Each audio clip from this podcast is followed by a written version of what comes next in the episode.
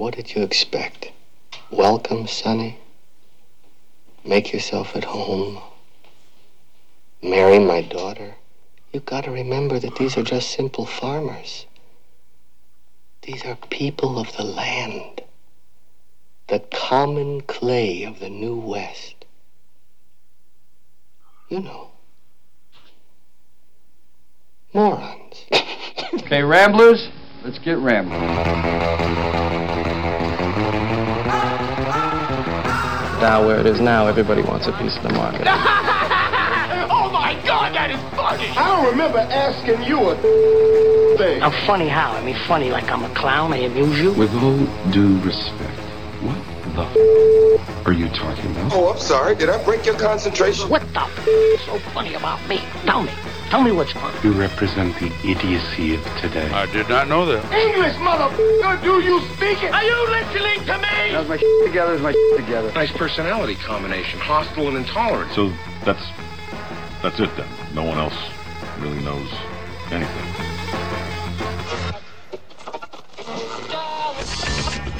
Well, and what back Stocks and Jocks? I'm Tom Howell. We have Matt Byrne back on the board after a week off. That's right. We have Greg Pappas back in his normal spot, away from the board, Yep. which he's probably happy to be. Better for you guys. Yeah, we have Thanks, special Greg. special guest Katie Mather, who we've been talking about all week, and she's here. And guess what? She was early. Yeah.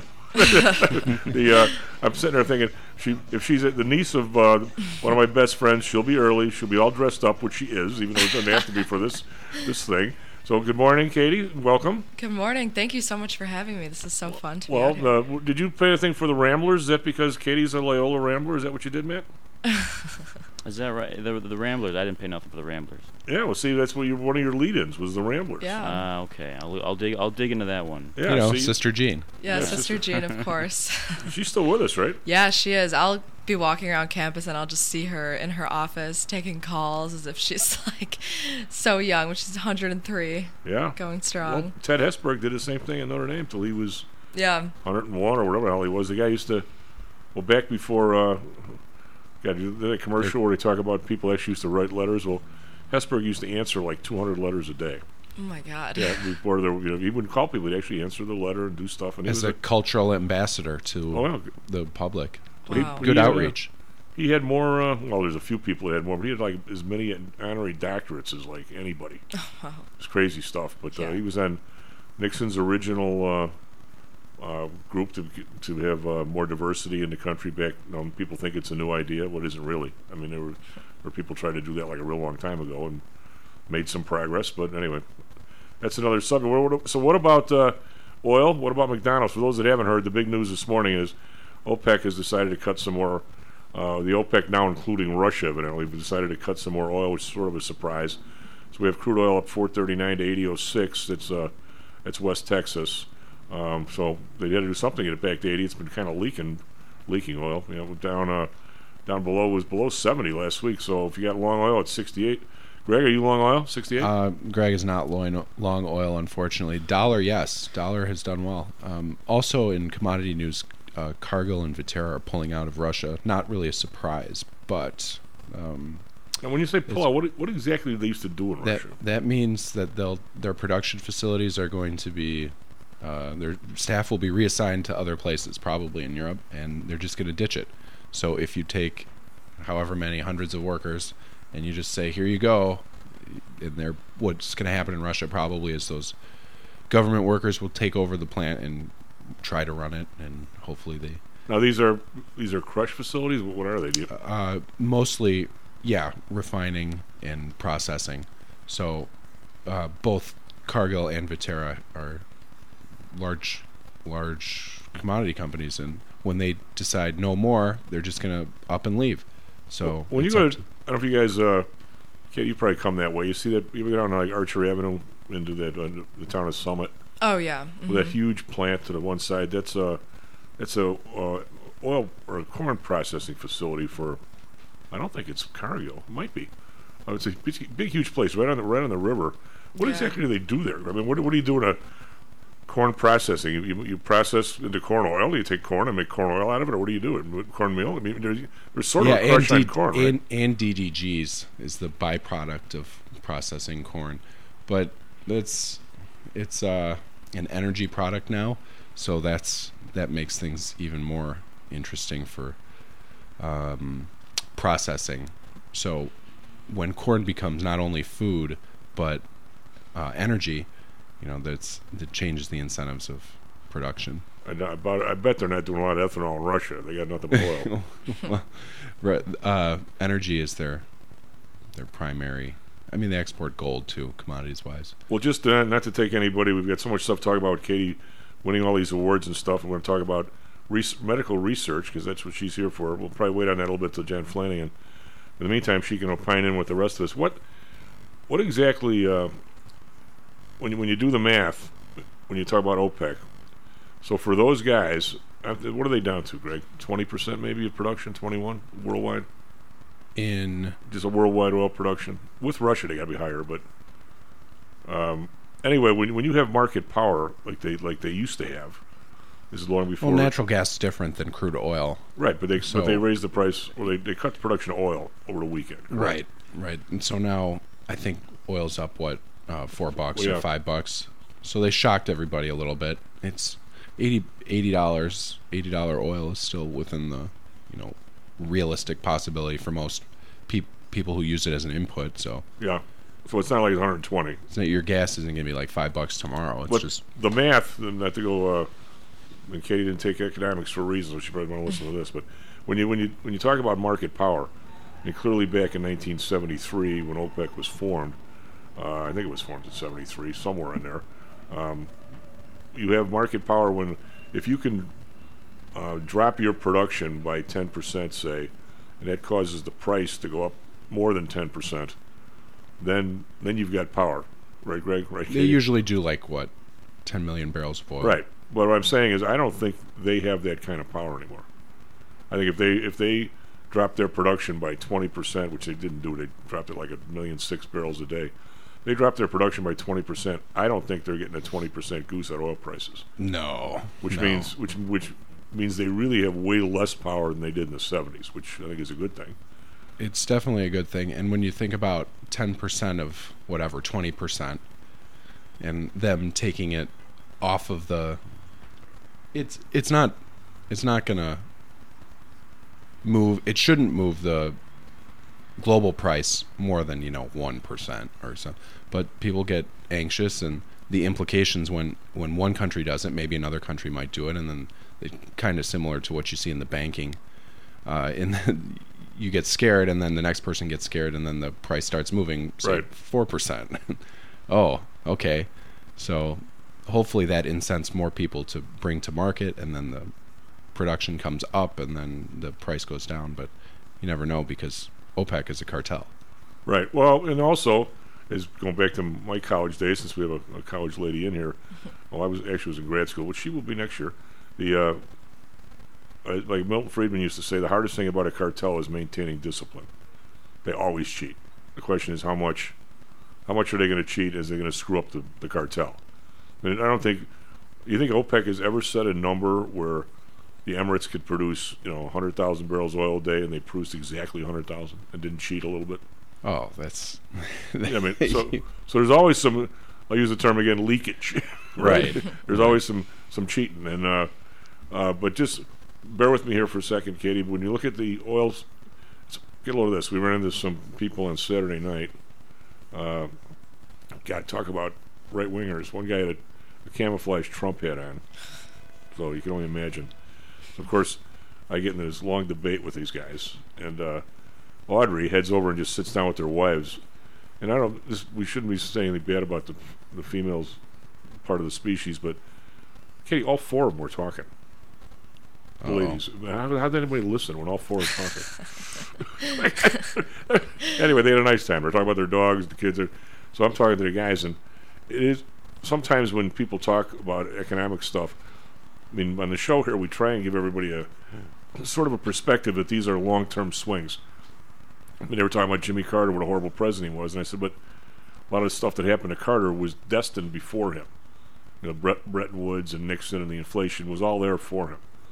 And actually, if you looked at where the numbers bottomed out, it was in Reagan's first term. But of course, things got better, and he got a second term, so he's considered a hero. And I think he did a pretty nice job. And I don't think Jimmy Carter was a very good president, but to blame all that stuff on that four years is Well, spending a Yeah. whole bunch on whatever coronavirus related that wasn't deflationary at the time. They thought they were making up for uh, lost demand, but Right.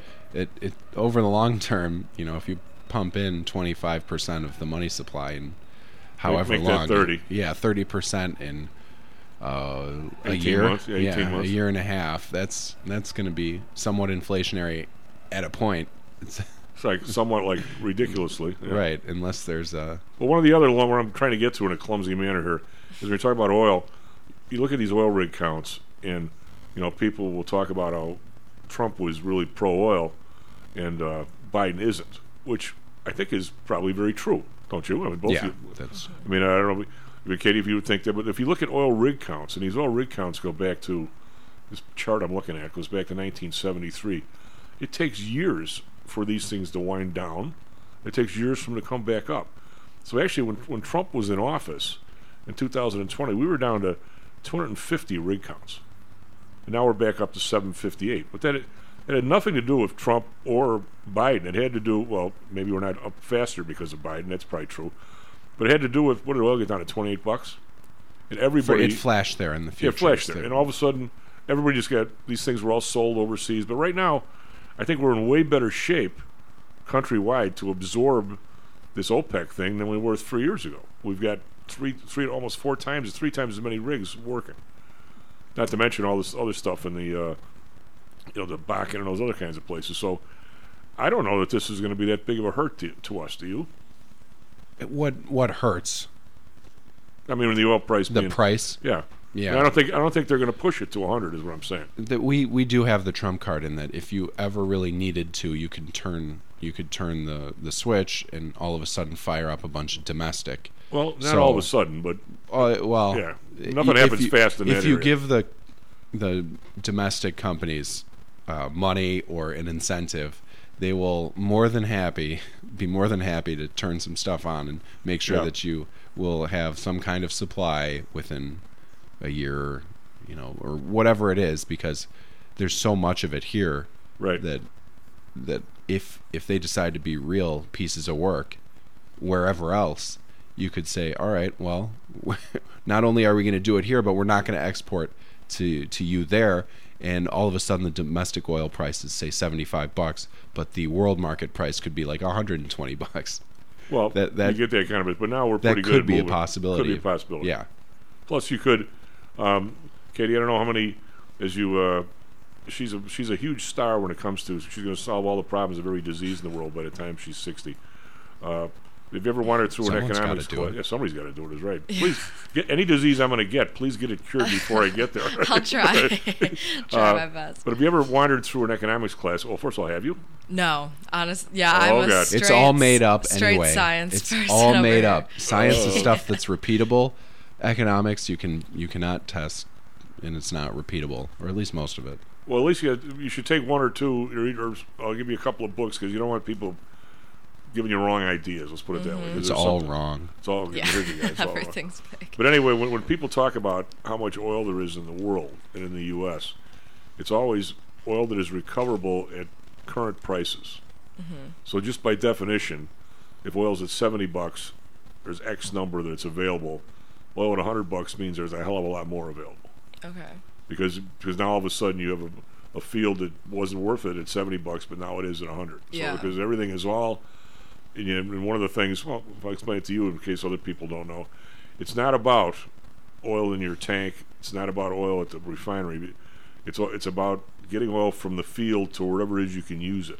Mm. So if you've got some place in Wyoming, 40 miles from the nearest road with no pipeline, and you hit a gusher, you're sitting there going, okay, now what? Yeah. because the oil is 80 bucks, but it's 80 bucks in Cushing, Oklahoma, not 80 mm-hmm. bucks on your place. you got to get it there Yeah. You got to get it. you got to get it there and then they got to take it someplace else Yeah. they want a piece of whatever that price is to transport it right. So if it costs you 50 bucks to get it out of the ground in the middle of Wyoming, it's not doing you any good. Yeah. But now if oil's 120 bucks, now maybe it's worth bringing the tanker in and moving it someplace. I gotcha. So it's all about there's, there's a logic to it, or, or somewhat of a logic to it. Um, so anyway, the uh, so how did you uh, let's start with you while we while not while you're here. Now that we round to you, Mike, Katie. For those that don't know, we'll go through the whole details when John's in. But just as a little bit of a history, you went to Marist High School, which makes me proud because that's where I went. Oh, I didn't know that honestly. Yeah. Uh, go Now. Redhawks. Well, or was it? We used to be the Redmen. I was gonna say you had a different mascot back then. We were the Redmen, but now that there's girls there, we got to be the Red Hawks. yeah. The Redmen. A, a little more Yeah. politically correct. A little more, poli- well, Yeah. we're, we're just guys, but actually saved. Maybe the uh, Marist football team also. Oh, yeah, sure.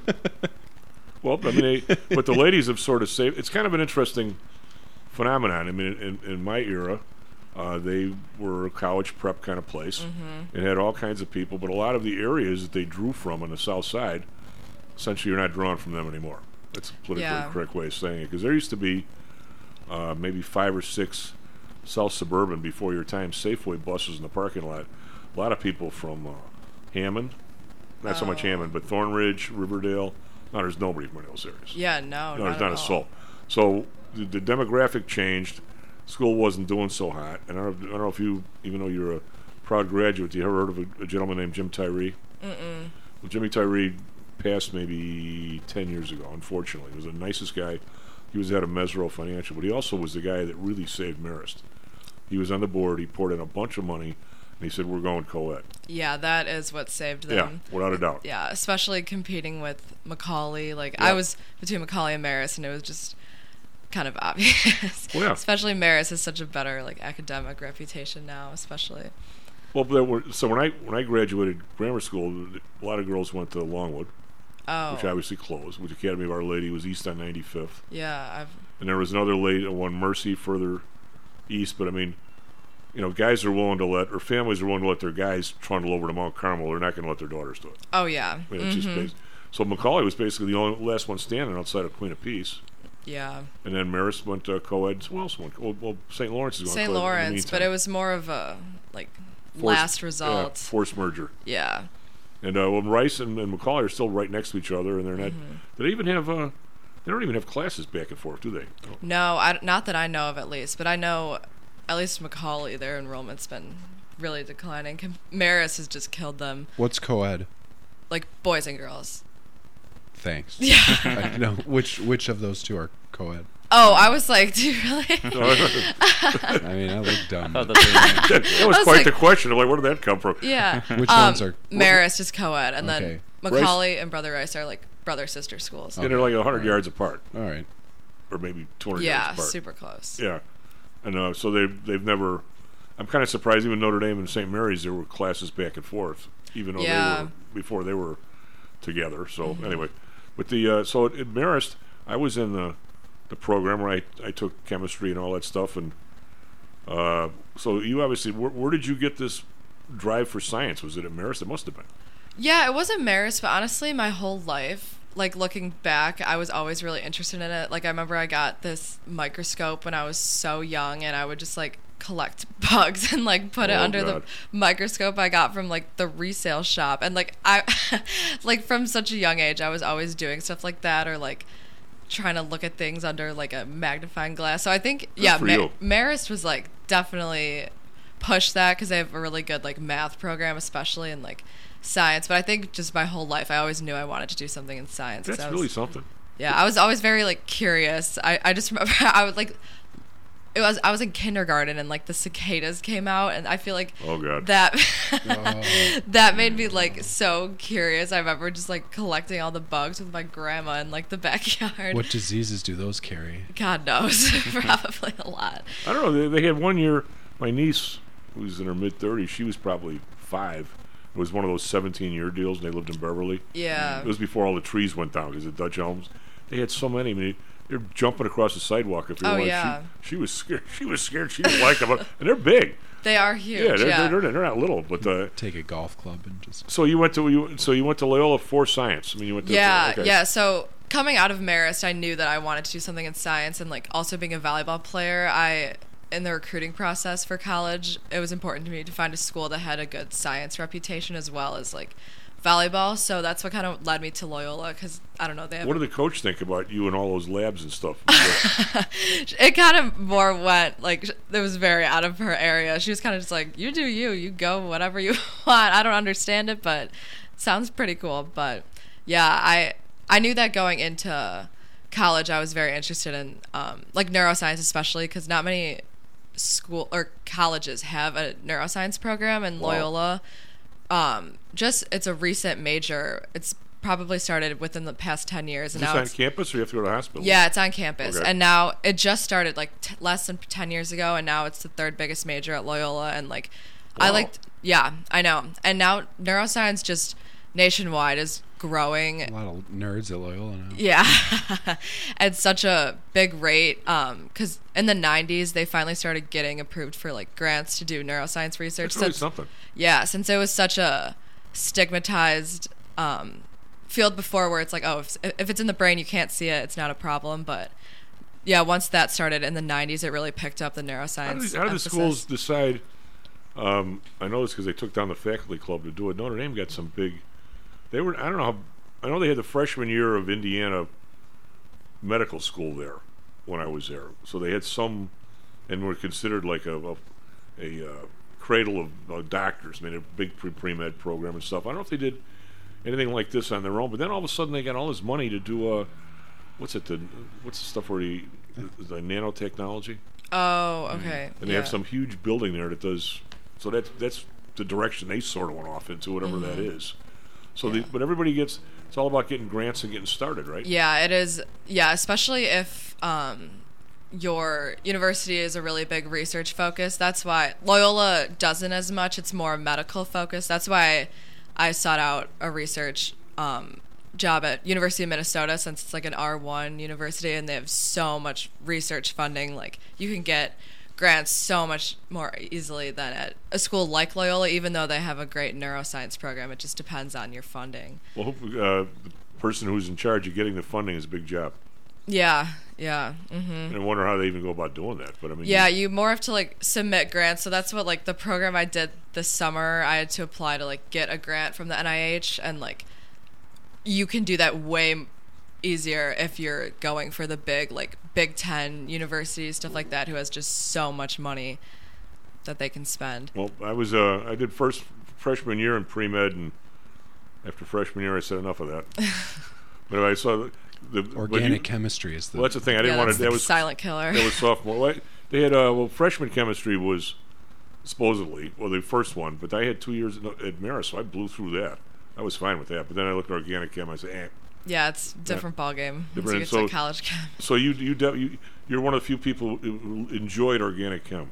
I actually did not have to take that surprisingly because I'm I was pre-med freshman and sophomore year and I passed out. yeah, and I was like I was just it because every science major is I feel like when you go into college you're like, okay, I'm doing pre-med. And then I realized I really liked the research aspect and I'm studying cognitive and behavioral neuroscience, so I'm more with the focus on like the brain and behavior. So I actually got out of that class, but I had to take the other chem and cell bio and that type of stuff. We look what's going on in the world. We need some more research on the brain. What do you think, Yeah, I'm not sure if you'll ever be be able to explain people.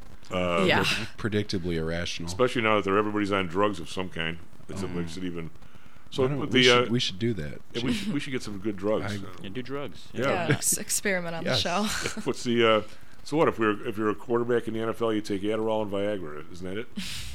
It sounds good to me. Yeah. Well, you know, it's uh, the Adderall keeps you focused. yeah, A winning combo. Adderall shortage Chemically- right Yeah, now. there's Chemically- Adderall shortage. Yeah, What's Adderall chemically is similar to, to cocaine. It's Coke or almost meth? the Yeah. same exact thing. There's one. There's like one chemical difference, but it's chemically almost identical. It's just the way of intake. Like I was actually talking about this in my class. Like if you were to inject it like intravenously, like or like snort it like cocaine or something like that, it would have the same effects. It's just like timing differences and how it Chief? enters your brain. See, Wow. Well, my uh, he's been a guest on the show. Our buddy uh, Dr. Blade, Dr. Johnson. Uh, he he says that those things. What was the other one? The fir- Adderall was the other one. That was the uh, other thing they give kids. Uh, Ritalin, Ritalin. meth. Oh, he said they actually are I think uh, that's a, being ser- a phased out. serious silver bullet if you have that sort of a uh, whatever chemical imbalance. mm-hmm. But if you don't, they act totally differently.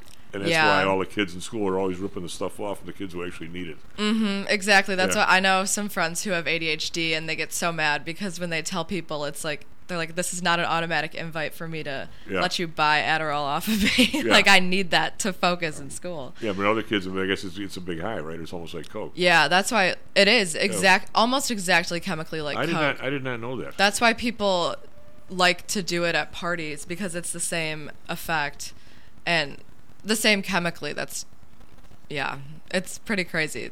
I, I, I'm, I'm, I'm shocked. I had no, I had no idea. yeah, hmm there's this um, researcher at Columbia, Kev, um, Carl Hart, and he's like a huge um, guy in the drug industry, and his like goal is to like destigmatize drugs, and like his whole he did a whole presentation and paper on how coke and adderall are the same and people don't realize it because coke is such like a stigma but like obviously like, it's a very Well, addictive drug but like Yeah. yeah The guy I ran to the uh, board with years and years ago, probably probably before Katie, uh, his wife was such an addict. She she was like, you've heard of Ike and Tina Turner, I assume.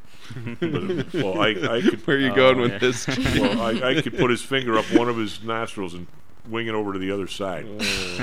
and this guy's wife was the same way. Yeah. Well, that's you know because you actually you actually blow out your nasal passages. and do Mhm. all Yeah. that. yeah yeah I do have a, an interesting Coke story. Um, Always got to have one. you always got to have one. I, At least. I, these uh, I used to coach the the first stop girls softball team, right?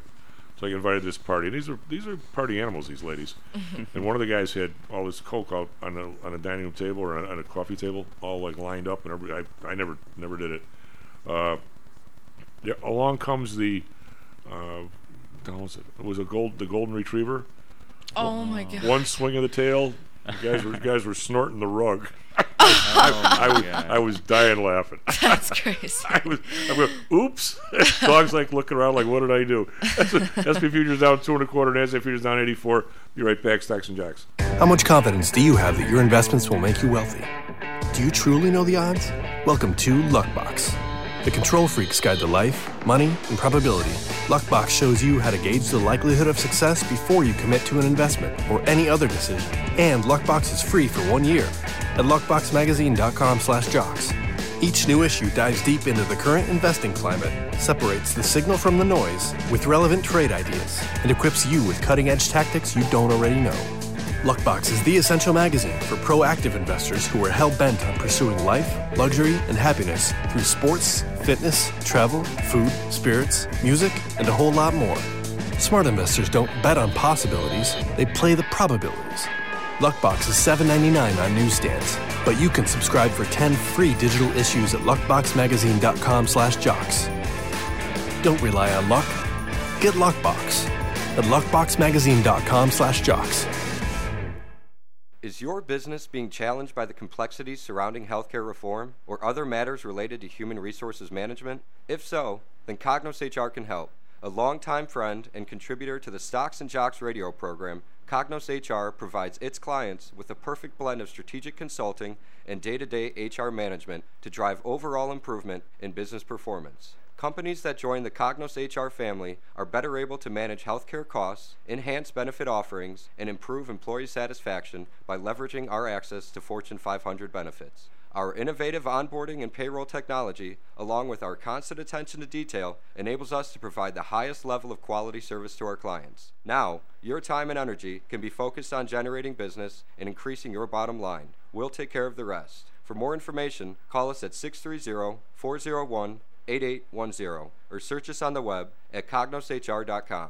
Cognos HR, Innovation in Human Resources, licensed in Illinois and Arizona. Hello, this is Tom Howell, the Chief. Confused about investing these days? I suspect you are not alone. Investing was never easy, although at times it may have seemed so. I think one reason behind the current concern, although maybe not explained as such, is how the fluctuation in the American dollar and the associated politics is affecting your investments and your wealth. It may not be enough to make some money in your investments.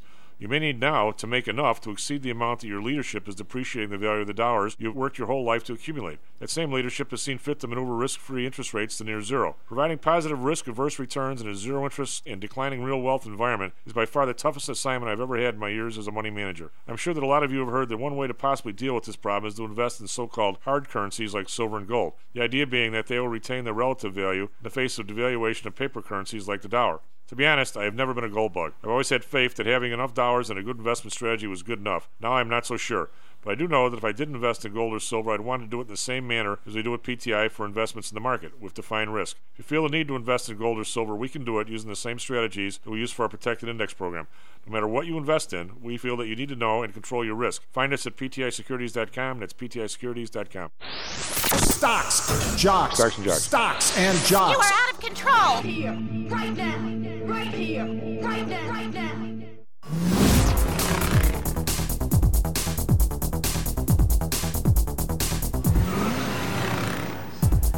Rock Big Stocks and Jocks. I'm Tom Howell. We got a big crowd here today. We have Greg Pappas in the office. We have Katie Mather, and we should have Mr. John Flannigan on the phone here in a 2nd Hopefully on a Twitter or on the Zoom, not Twitter. Nah, we don't want him on Twitter. SP futures down four, and NASDAQ futures down 90. Uh, Dow futures are actually up 136. One of the reasons for that is is we have uh, Chevron Texaco. Uh, no surprise, they're up seven bucks. As oil is up four percent. Uh, and I think the what's the multiplier now, Greg? In the Dow, it's like seven and a half. So that's one stock being up seven has got to be pushing 50 points in the Dow, right? Oh yeah. something like that. And we've got McDonald. McDonald. This is this is interesting. McDonald's is up a dollar fifty nine.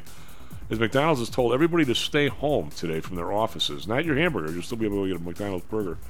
And they're staying home and deciding who they still want. and They're going to fire people at home. I, I have not heard of a bigger, whatever kind of nasty expletive you could put in their policy in my life. Stay home so we can. po- What do you do? Ship them the contents of their desk? I mean, Yeah, this is this is crazy. Anyway, over- over in Europe, we've got the uh, DAX down a buck, call that flat. FTSE up 52.7%, Kick around up 28.4. Over in Asia, we've got the Nikkei up 146.5%, Hang Seng up 9, call that flat. Wow, Hang Seng's not up or down 2%, Greg. What's going on over there? Snoozer day. Shanghai up 23.7%. We've got bonds, a 10 year unchanged at 3.5, like exactly. The bund unchanged 2.30. Not much going on in the bond world. Uh, Japan, however, having said that, is up 7 basis points to 0.39. Oil, as we've been mentioning all morning, up 471 to 80.38. That's West Texas. Brent up 479, 84.68. Natural gas down 13 cents, 207. RBOB up a dime, 278. I guess I should have filled the Suburban up yesterday, Greg, instead of Oops. Uh, yeah, three quarters of a tank. You know, when you got 42 gallon tank, it's kind of long. What's a long drink in that thing? Uh, we've got gold um, up as well, up 610.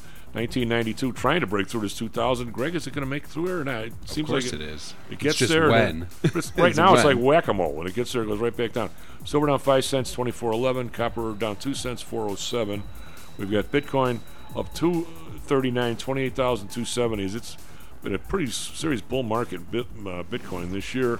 And the U.S. dollar, last but not least, is down again as the euro is 1087, which is that's 0.2 percent, and the British pound um, is 123, to make it 124. So both of those are higher, dollars lower, uh, and oil up. That's the story today. Uh, for us? Traffic, weather, sports. Our, our teams, the Bulls, are hot. Oh yeah, definitely. Yeah, well, good morning. Currently 6:38 a.m. on April 3rd, 2023. This morning in Chicago, partly cloudy skies, 43 degrees currently.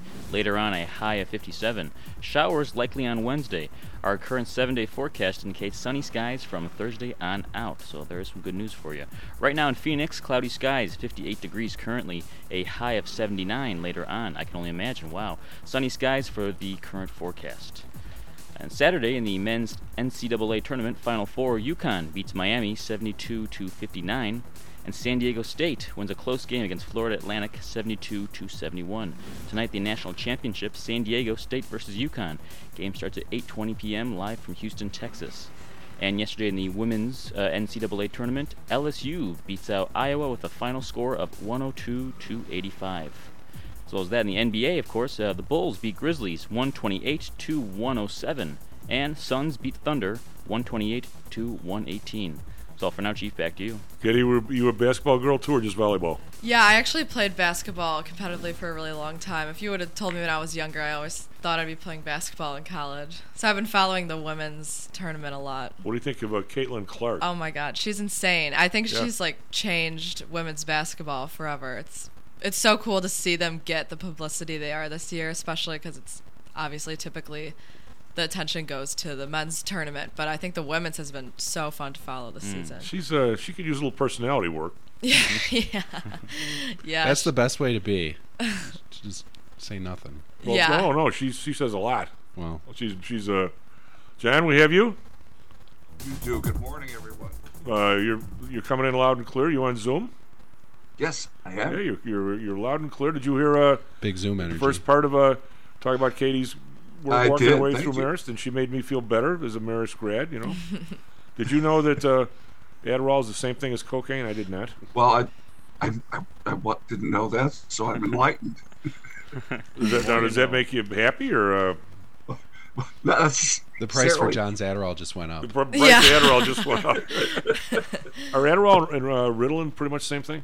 I don't know about that. I just know about Adderall and Coke because we I took a class about like drugs and behavior in neuroscience and my professor was telling us cuz most people don't know that. It's mostly just the method of intake that changes your reaction. Ah, Yeah, so if you like snort it versus like taking a pill, it takes so much longer for it to digest and like metabolize than when you snort it it goes like well, that's one Like of the biggest edible. issues with Yeah. the edibles. yeah. Because everybody drink, you know, has the one brownie and it's not doing anything. They immediately take the 2nd brownie. and It's not a good idea. Yeah. The uh, hey, you, isn't weren't the first two people to really do a tremendous amount in this name, image, and likeness? Weren't they two volleyball players from like?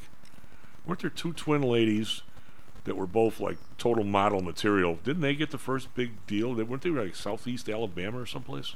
I'm not sure. I don't know about that, but I know like the barstool athlete was definitely a big thing. They like jumped on that starting with the NIL. I know I was technically a barstool athlete for like a period of time, but yeah, because I know someone. It was someone from a school like that. Like reached out to Dave Portnoy from Barstool, like, "Hey, I'm gonna be your first barstool athlete," and that kind of started. All right, what's a barstool athlete? It's like.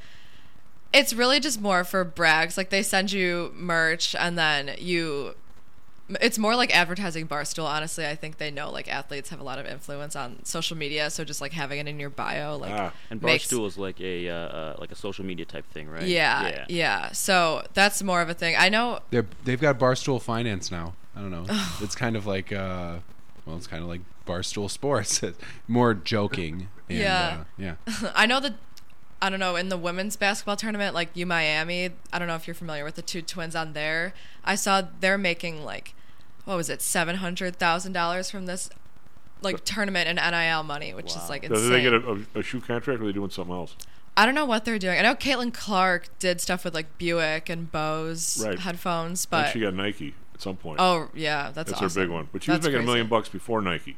Yeah, I'm not The- surprised. The, gy- the gymnast, though, is, I think, the highest. What's her name? Oh, Livvy Dunne Yeah, from she- LSU. yeah, she's got a huge Yeah, she was on Barstool actually, Really? one of their podcasts. Yeah, yeah, she's crazy. Everyone's Well, but a obsessed lot of this. I mean, the, the, the history sort of this. Dr. J's brother, uh, Paulo, unfortunately, is no longer with us. He died of ALS. But when he was at Berkeley, they wanted to have him. He's a good-looking guy. He, he wanted to be a model, 'cause, uh, not for you know, not for Playgirl or anything, but he was going to be just do like flannel shirts. And they wouldn't let you do that. I mean, it, Mm. Yeah, it was. it I mean, was- they they owned your likeness. So I mean, they did. It was really strict because my freshman so- or freshman sophomore junior year we didn't have that, and we would get you would have to talk with compliance. They'd have such strict meetings like you cannot do this or else you will get in so much trouble because yeah, it was very very strict. Because originally it wasn't getting paid because you're on the court.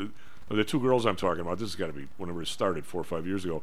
They actually, they were re- they were recruited as models long before they were so- they were volleyball players. Wow. So I mean, it was so they couldn't really do their job. You know, I mean, they couldn't even.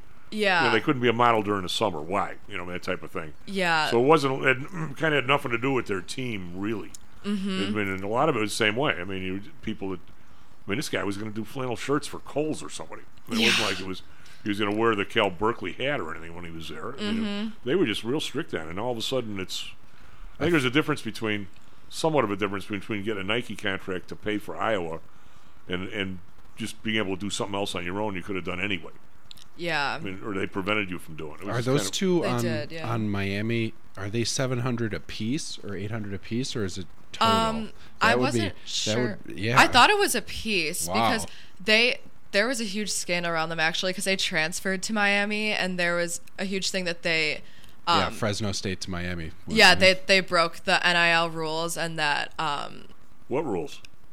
yeah, exactly. they, they're rules. very like suspicious. So they think that they went to Miami because people um, brought them there. They're like, we could get you this NIL money. We the could traditional reason to go to Miami. Well, that is- that- yeah, and it was a whole thing new. that they were being investigated. I don't know how it turned out, but There's I a know 30 there for was 30 on there. Katie, does anybody think that's not happening all over the place? Yeah, exactly. Look at the football team. I forgot some SEC school I saw is making a whole new like part of their athletics department where they have like places where you can for the athletes to film TikTok videos and like Yeah. yeah, all that stuff. It's yeah, changing Well, the, everything. the, the Notre Dame lineman. This is all well. This is when it first started. There's some pizza joint. Just come out over on a Saturday night. We'll give you like free pizza and beer.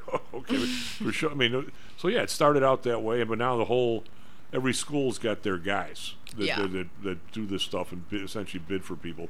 But hey, we can talk about this in a bit. John, did you hear the part earlier where she was, you know, started out Marist and went to Loyola? Now, Loyola. So wh- when did you actually, after what sophomore year, you were able to get a job during the summer in your field, or did you do it after freshman year as well? Yeah, after sophomore year, um, I really started. It was during COVID. I remember like I had so much time to think about what I wanted to do, so I literally just emailed as many people as I could that had the same interests as me and like set up times to talk with them because no one had anything going on. So well, I just, totally shut down, right? yeah, yeah. So I just like zoomed so many people and like kind of asked them what to do to like get to where they are. So they told me to like apply for these research programs. So I started with one fellowship that I did at Loyola for like developmental psych research that the summer after my sophomore year. Is that out of Maywood?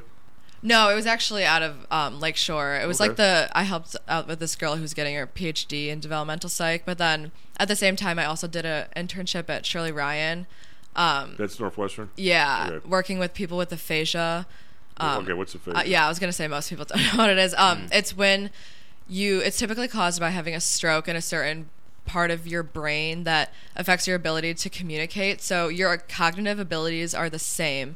You're like not cognitively impaired. It's just communication wise you're I have a- I have a impaired. I have a friend that has that. Yeah, so it's really hard because most people don't understand and they assume that you lose your cognitive abilities, so they're just treated poorly and you either have a problem with your like output of communication or like Well, they, in- they, they, input. they, they withdraw from people. Yeah, yeah. That's what it's like. Most people diagnosed with aphasia, like less than a year after, 80% of them have like severe depression because of Yeah.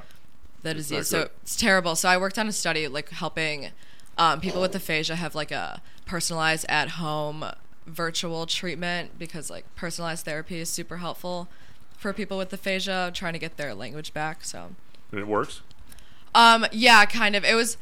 I I was more testing the virtual. So like the whole idea of the therapy works. It was just more, can we do this at home? Because people with aphasia often have motor um, impairments as well. Because if the stroke affects more brain regions than just like If the you c- were uh, communication area. if volleyball was still Showing going on on, would you have, would you have been able to do that, or they or they or do they control your life in the? they do control your life, but in the summer you're able to do stuff. So that's why I did that more in the summer and then but then junior year I started doing research like full time at school.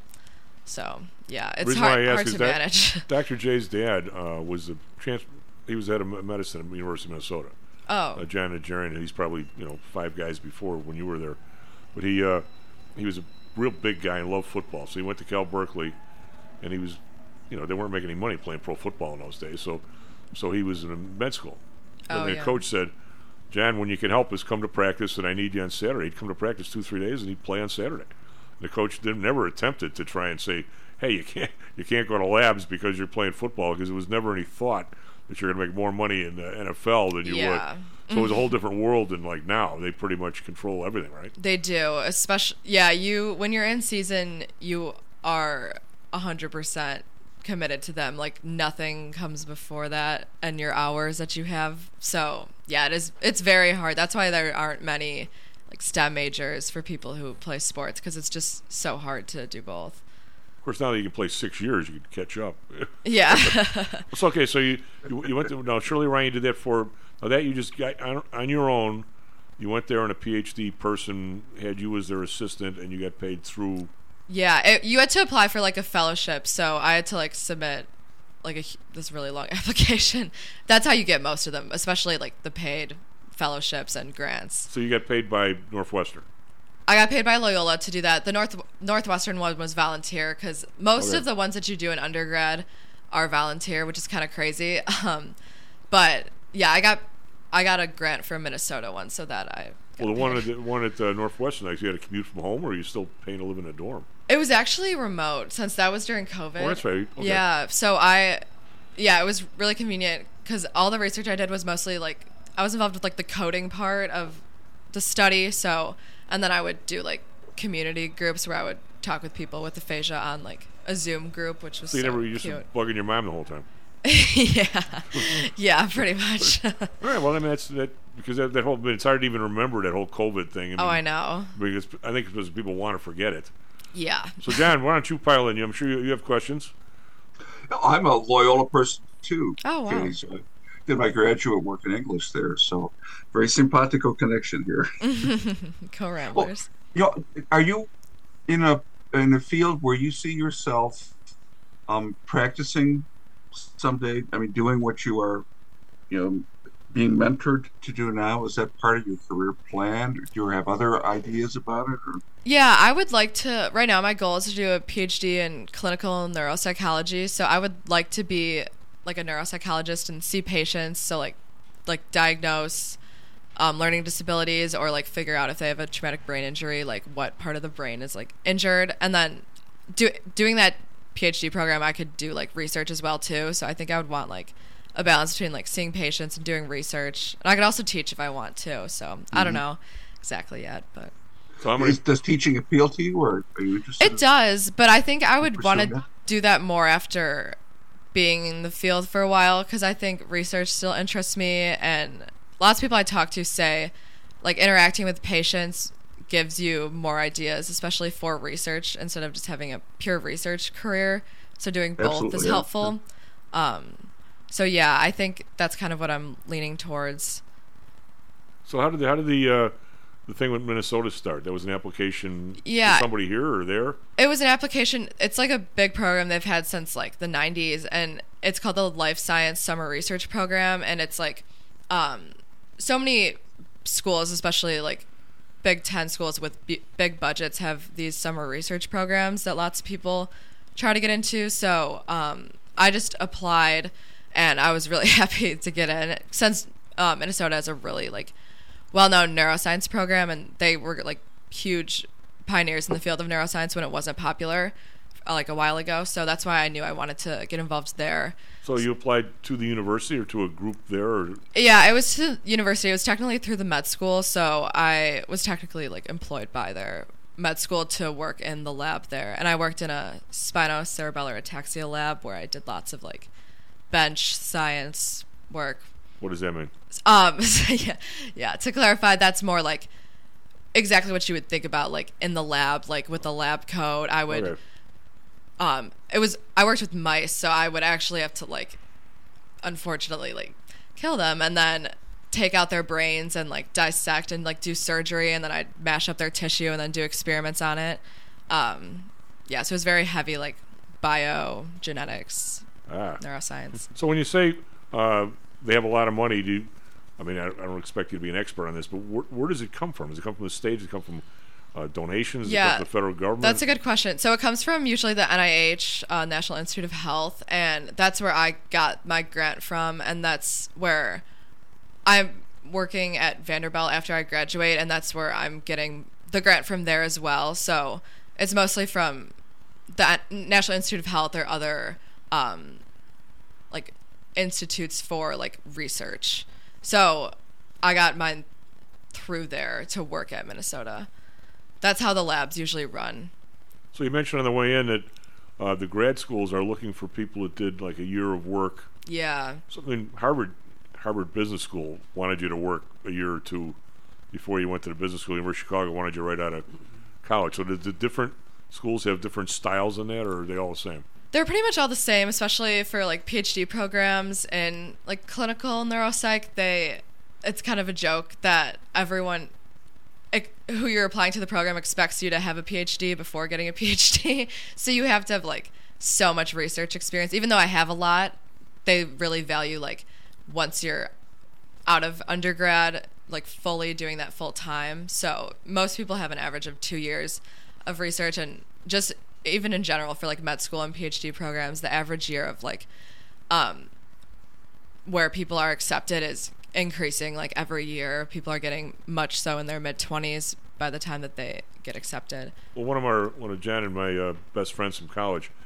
Uh, one of these days, we'll, we'll drag his ass on the air. What do you think, John? Tom Conway. He just retired from uh, NOAA. Oh, that'd be great. Yeah. He uh, he was a uh, chemist for NOAA, and that was he always wanted to do that kind of stuff. The He was a- atmospheric place. yeah, and he- Oh, but he was in the Wow. remember the DC th- eights that were doing the ozone hole research. He was in those, and they just did a worldwide thing on uh, oxygen and uh, when oxygen's produced versus other stuff, and Oh. some interesting stuff. So, but I mean, he was really into it. Uh, but he he ended up going to uh, Ohio State for a while, and he's just kind of like what you're talking about. He get this fellowship to do this and something to do this, and finally one day he says he's getting money and he's teaching and doing some stuff and research.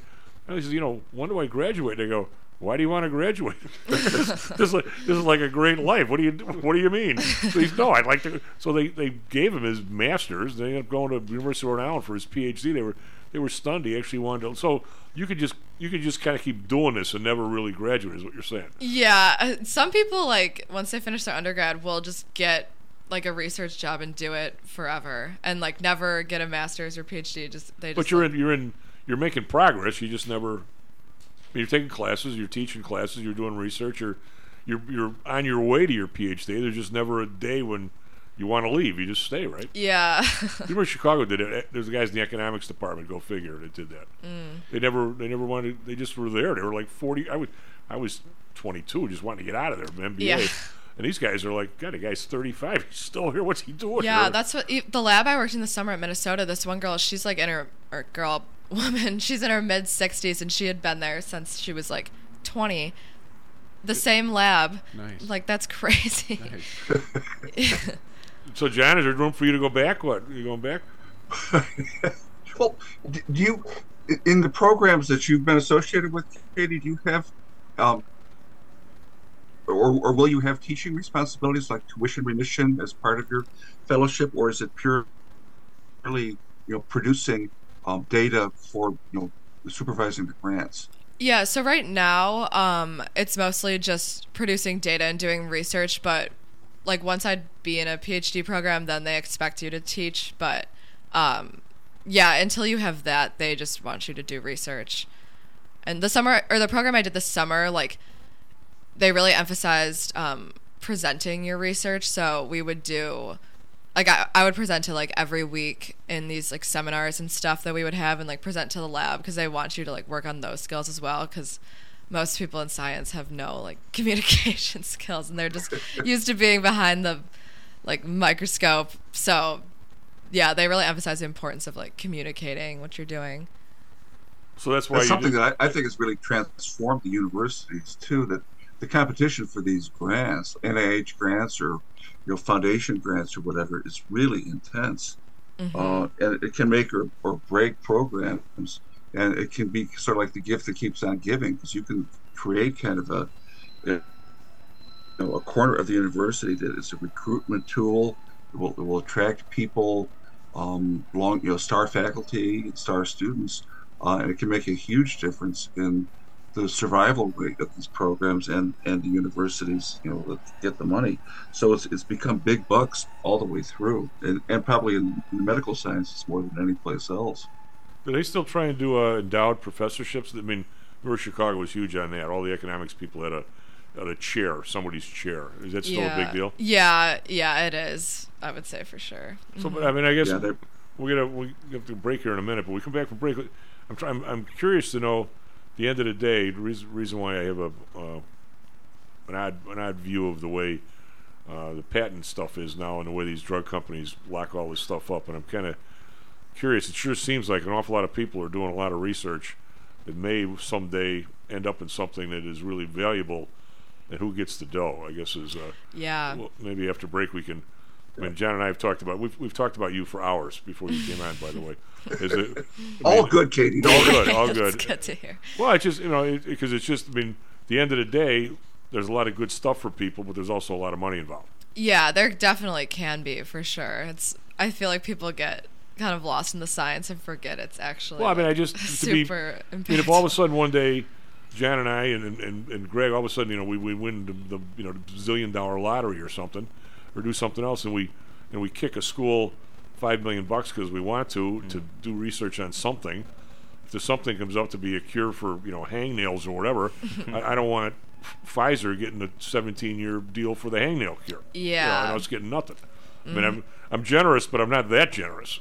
You Yeah, know, that's a great point. that's a great John. We're not we're generous. We're not that generous, are we? Oh, just, just just saying. S&P futures down 450. Nasdaq futures down 92. Be right back. Stocks and Jocks. This self directed trading is a lonely job. Online trading is not as easy as point and click. No, it's not. Everyone, even professionals, need to share ideas and think out loud every now and then. That's what I like about PTI Pro Direct. Their staff of former option floor traders really helps me choose the right strategy for trading option volatility and plan the time decay for my covered writing program. Yep, nothing can replace years of trading experience to stop you from making that dumb trade and for saving a few bucks. We've all been there and done that. yeah, I have access to all that great trading advice and experience for just a penny a share for stocks, $1 for equity options, and $1 minimum a trade. Our clients at PTI Pro Direct can call when they need a little help on a trade or just to talk about the market in general. We trade every day. We love this stuff. That's what I like most about PTI Pro Direct. Cheap prices, along with great advice from real floor traders. It's the best of both worlds. Tell your friends. That's PTIProdirect.com. PTIProdirect.com. Are you one of the millions of people who suffer with pain? Do you wake up in the morning with stiffness in the lower back or neck? Why are you using medication to cover up the symptoms without treating the actual cause? Painkillers, muscle relaxants, and anti inflammatories are not the answer. At ChiroMed, physicians are trained to detect the cause of your symptoms and to correct the underlying problem. If you're ready to listen to common sense and do what it takes to make changes in your body that can affect your health for the rest of your life, give ChiroMed a call and set up a complimentary consultation. They are located in Orland Park and can be reached at 708 403 2727. 20,000 patients over 22 years have been treated at ChiroMed, and over 90% of them have had positive results without medication or expensive surgery. Isn't it time you did something good for your body too? Give ChiroMed a call, 708 403 2727. That's 708 403 2727.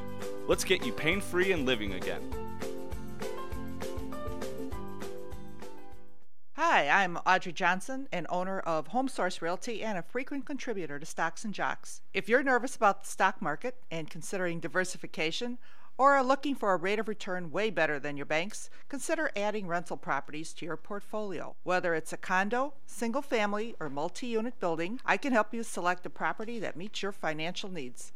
Call or text me at 708 349 3456. That's 708 349 3456. Or visit my website at myhomesourcerealty.com. That's myhomesourcerealty.com.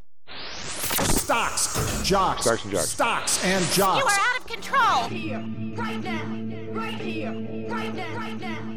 Looks like I picked the wrong week to quit amphetamines.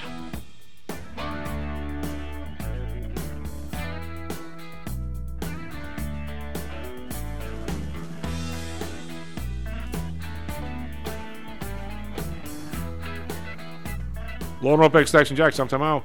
In studio, we have Greg Pappas, we have um, Katie Mather, and we have John Flannigan on the Zoom, and we have uh, Matt Byrne back. By the way, Matt, good to have you back. It's good to be back. Um, Milwaukee was fun. It was very fun. Yeah, it's a very. I swear to you, on every corner there's uh, at least one ancient church. There, there are so many churches there. It's it's unbelievable. And one ancient saloon, at least. oh yeah. yeah, Wisconsin. Milwaukee's got to be the, the the city of taverns, if there is such a place. Uh, Churches and taverns. What a town. what do you know? They go together. Miller Yeah, Lite. definitely. not a, not a bad thing. Yeah. Um, so, John, what do you make of this uh, OPEC move? Boy, well, I don't think it could have come at a worse time for the U.S., but with our you know, strategic petroleum reserves so tenuous, so I don't know. Well, It's we've gonna got a lot more gonna drive rigs. up the cost Yeah. to replenish it. So we got a lot more uh, rigs going than we did a few years ago, so I mean, we got a little more able to absorb it, I think. Uh, but what do you make of this McDonald's thing? Would it tell everybody to stay home so they can fire them? Uh, to me, Tom, it shows how sweeping these you know proposed changes are going to be. They don't want to have people at their desks getting notices that they've been you know laid off, and to clean out your desk and be gone by 5 p.m. They, I've never heard of such a move. I mean, it shows that this is going to be, you know, from top to bottom, and they're trying to like, maybe protect the feelings of people who are go- would otherwise be you know, sobbing in each other's arms as they have to leave. Well, you know, But if you're one of those persons, it been- in some ways the, the cruelty too. Well, it all, I mean, uh, uh, Katie, she's going to become a, a psychologist someday, and is probably halfway there. Uh, it's a hell of a lot easier to fire somebody from home. I mean, if it, Absolutely, yeah. a lot of the people who I mean, it is one, one of the one of the advantages, I guess, because you're cached already physically and emotionally from the place. Well, yeah, I mean, it's. I mean, there are a lot of people at McDonald's. I mean, uh, were really resisted going back to work, and I think you know some of it's just you want to stay home, stay home.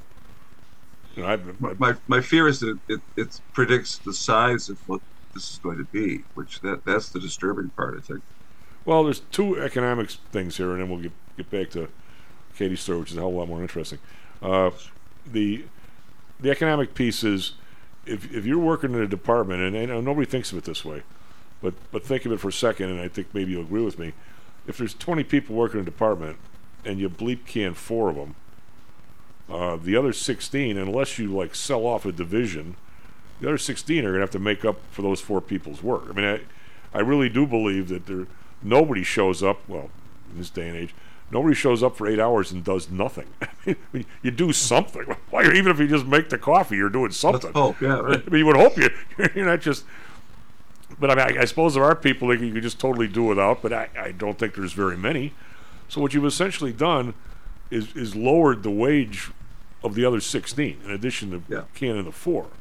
Yes. I think when when Chris, whatever his name is, got hired, I think his salary was like eight or nine million bucks a year. Worked it out. The dude's getting paid like thirty six thousand dollars every workday he goes there. It should start at the top if he really wants to. Well, yeah. I mean, it's there's kind of there. Uh, I'll just I'll give uh, you two you two younger people. Back when I when I worked for Pullman, John, you remember this. They had all your computer stuff. I mean, nobody had a computer on their desk. You just had a, you had a regular phone line. That was it. And you had you had you know papers that you worked with. Well, as the as the place got into their computers, your computer centers were all down in Texas because they were, you know, they were places where they were air conditioned and they were like, you know, so what you would have is a big printer, and you got the remember that computer printer. You probably don't remember big long IBM things with the stripes and, the, and all the holes in the side, right? Which probably you've seen in a you know in a museum. Those somewhere. are dot matrix, right? I, I don't know what they were, just big, huge. pe- But the, the toner. printing you could barely read. You know, was was hard on the eye. Well, whatever desk you were, whatever you did, if you did like accounts payable or something, or accounts receivable, they would drop this big runoff at your desk, and you went through and you edited it all, and this guy paid, and this guy didn't. And that night, people would keep punch the difference, and the next day you get like this run back, right, John? Well, yeah. a couple of guys, one one guy died, a couple of guys quit, and the guy with literally he'd come around with a big dolly and drop these things off on your desk. Well, some guy, the thing just started piling up on his desk. it got to be like eight feet high. Nobody knew what the guy did. No- It just they just kept dropping the runs off, and we never missed him. I don't nobody even knew what he did. Gotta, well, now I mean, there's going to be some of these people. What, what are they going to do? Just pack up their box and send it home to them, You John, or what? nine million dollars a year to tell people to stay Yeah. home, Yeah. and then you fire them. Then you fire. fire 'em. Give me a. eh, That rubs me the wrong way. I don't know. It's a lot I'm e- not a lot going to harder get to the They'll fire. votes. probably just they'll they'll enlist a bunch of workers who are keeping their jobs to do the packing up too. They'll, be, they'll be burdened as well. In protest, I'm not getting coffee this week. Yeah, Forget them. Look at. Bush Yeah, League. it's- yeah, I mean, it's blueberries all the. Pr- so, uh, so now you're going to go for one year. Now, how, how'd you pick Vanderbilt? I really liked their lab and their they have a big medical center down there, so I really liked the resources they had. I wanted to get into like MRI research too, and not many, or I mean, many places have them, but like to get access to them, doing it the amount you want. Um, I really liked like the facilities they had and the resources, and the lab was just like a good fit for my interests. So, I mean, how do you? I just was talking to some people that went a bunch of college tours with their kids. Well, you're obviously not a kid anymore. now, how, how do you figure out from afar whether the labs at Vanderbilt versus Stanford versus Harvard versus University of Chicago or? How do you, how do you determine which one's better?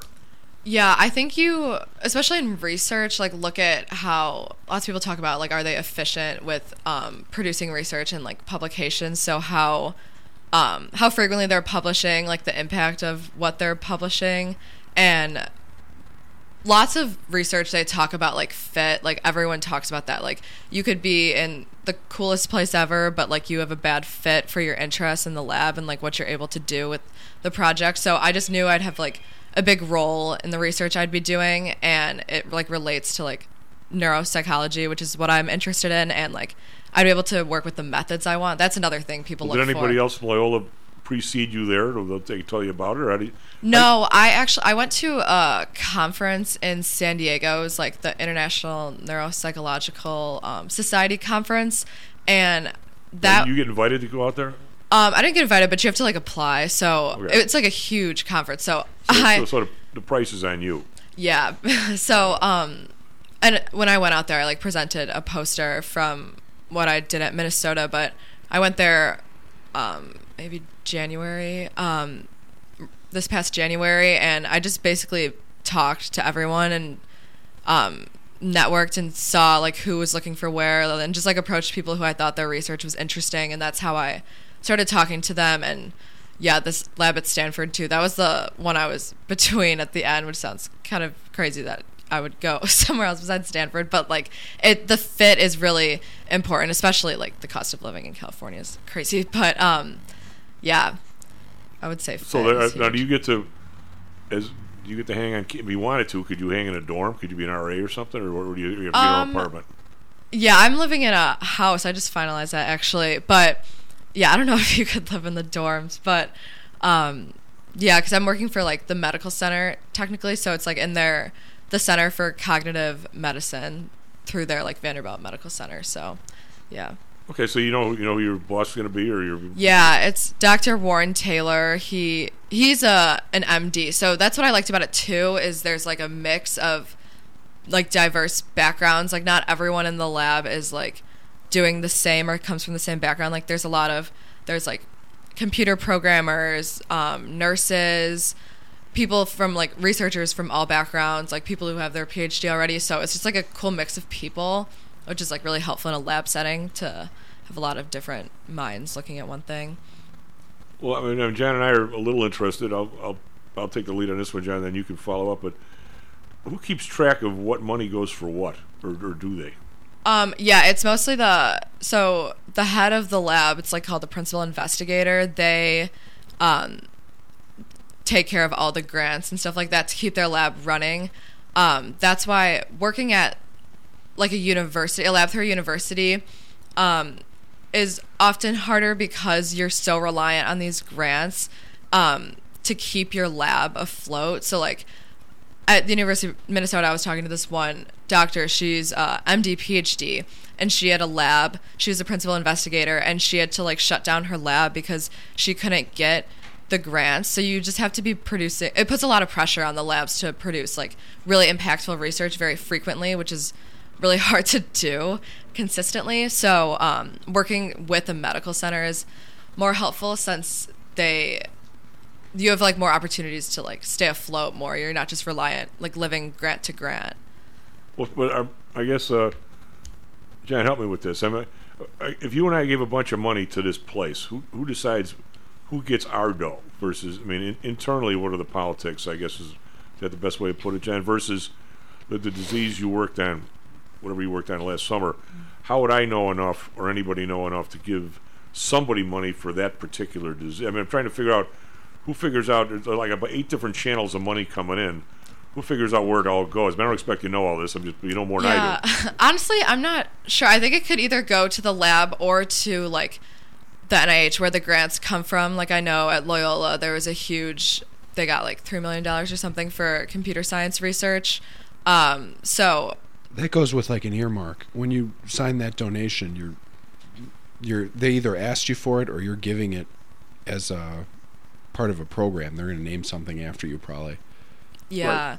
Like I know so I worked like at Minnesota it was called like the Bob um I can't remember the last name. A Center for Ataxia Research, but it was based off of um this family where their kid Okay. had spinocerebellar ataxia and passed away so like the family Oh, go by that, run that disease disease by. Yes, a really long name. um spinocerebellar ataxia. Um so that's like an orphan disease kind of a thing. Well, not many people have it. Yeah, it's rare. Um, so that's the that's what I worked on at Minnesota, and so that family donated a lot of money to get this like center and lab built at Minnesota. Um, so I guess that can work that way too, because yeah, it's such a rare disease. People. All right, so so what happens one day if if young Katie walks in and just pops up with a cure. now, who owns it? The lab. Well, usually these these grants, I think, are fairly precise about um, how the proprietary benefits are going to be spread out, and um, you, it's almost like becoming a partner in a law firm or something. I mean, you, you will probably work your way through the hierarchy in the donor of, of the grant too, as part of their decision making. If you have any kind of you know, special contribution to make, or if you, you become a you know a luminary in this field, um, and if it's due in part or in whole maybe to your association with this foundation or you know a, like a focus foundation on a particular disease or a particular therapy, uh, you become pretty much their employee or spokesperson or kind of like a figurehead. Um, but that doesn't mean that you have you know any interest in you know the you know the products from your research. It just means that you have kind of a conditional employment that gives you you know a purpose to fulfill within this hierarchy, and you really aren't aren't too free to do much else with that kind of skill that you've developed, um, unless you resign and you know, kind of burn your bridges in a way, which nobody wants to do, nor, nor should you have to. But otherwise, you kind of you take your I think your marching orders from whoever you know, started with the money in the first place, and it has kind of made you what you are. Um, it's, and it's hard to separate from that. Well, that's what I'm trying to get get at in, in an hour, which is kind of hard to do. Cause Yeah. reason why we're at, we're kind of going down this road, Katie, is that John and I we weren't friends of the man, although I knew him. Uh, Ara Parseghian, the, the former coach of Notre Dame, had what was his disease? He had he had his was it two of his kids or four of his grandkids died from some something like you're working. I don't know the name of it, and he's been a mass massively raising money for that particular whatever it is. It's in it's in a genetic thing like you were working on. Okay. And uh, I don't I don't know you don't know the name of it, do you, John? Uh, No, but uh, yeah, it, it, I mean, he took a, a personal, you know, very powerful interest in this. Katie, have you heard of the research they're doing at Harvard for bipolar? No, I there's haven't. a there's a big uh, I think a few families um, they earmarked a whole bunch of money. I don't know. I think it was like a hundred million dollars, including like the the Google guy, and they just created a whole partnership program with MassGen and, and Harvard, and, and they did uh, all directly for bipolar. And supposedly, you know, they, they've got the bipolar research going down, um, w- however many tracks for not cures, but treatments, because we don't know enough. But it was all given with the intention of going straight to bipolar research. Okay. So Well, that's what we're kind of getting at. Is Yeah. that we're all doing this in a different way, but there's a general. I just croak and I give hundred million dollars to Minnesota. Somebody else wants a very a certain disease. Eighty people working on it like right now today, and I'll fund it. I mean, there's all kinds of that sort of stuff all going together. It seems, isn't there? Yeah. But is it obvious when you're there which one you're working at, or is it just you? Oh, you know, you just show up and do stuff. Yeah, no, it's not obvious. People, I feel like, don't like to talk about that in the lab. It's kind of a weird.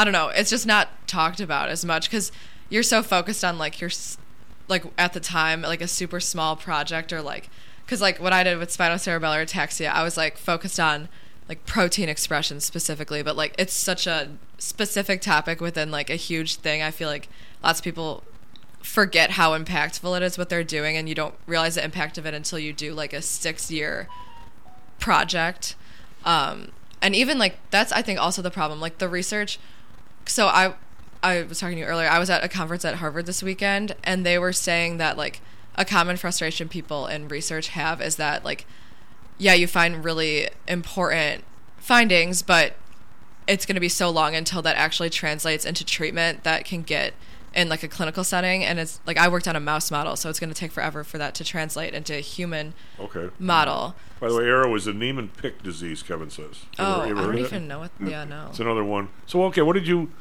uh, what did you guys find? You found uh, when you made the presentation at Stanford, it was, you were telling me at your, unfortunately, your grandfather's wake. Uh, what uh, your grandmother's wake? Sorry, and the, um, what, what, what you found it was a, a problem in the DNA strand or something?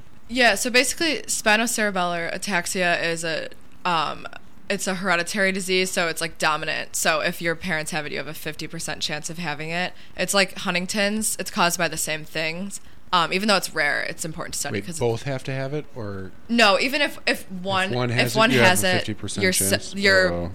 like offspring have a fifty percent chance. Jeez. but Um, now, does the parent have it? Does he always have the disease too, or no?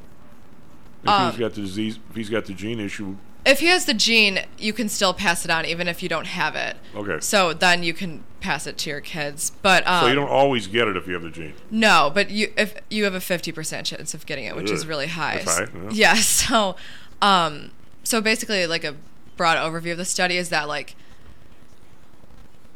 this disease protein like entering the nucleus of the cell, which like holds the DNA, is like a really important part in like why the disease is so harmful. So like basically, our study f- realized that that's a huge part in why the disease pathology happens because we made a mouse model that prevented the protein from going These- into the these poor nucleus. mice, these poor mice. I know. I feel bad for them. They're like so messed up in the lab, but I mean for a good cause. But um yeah, so we restricted the protein from entering the nucleus and then compared it to mice who just have this disease without restricting it from the nucleus. And basically we found those mice like lived way longer. They had that's so i specifically looked at protein expression so um without getting too much into detail but like the ion channels are important for like brain activity. So by blocking it from the nucleus it like what i looked at was it increased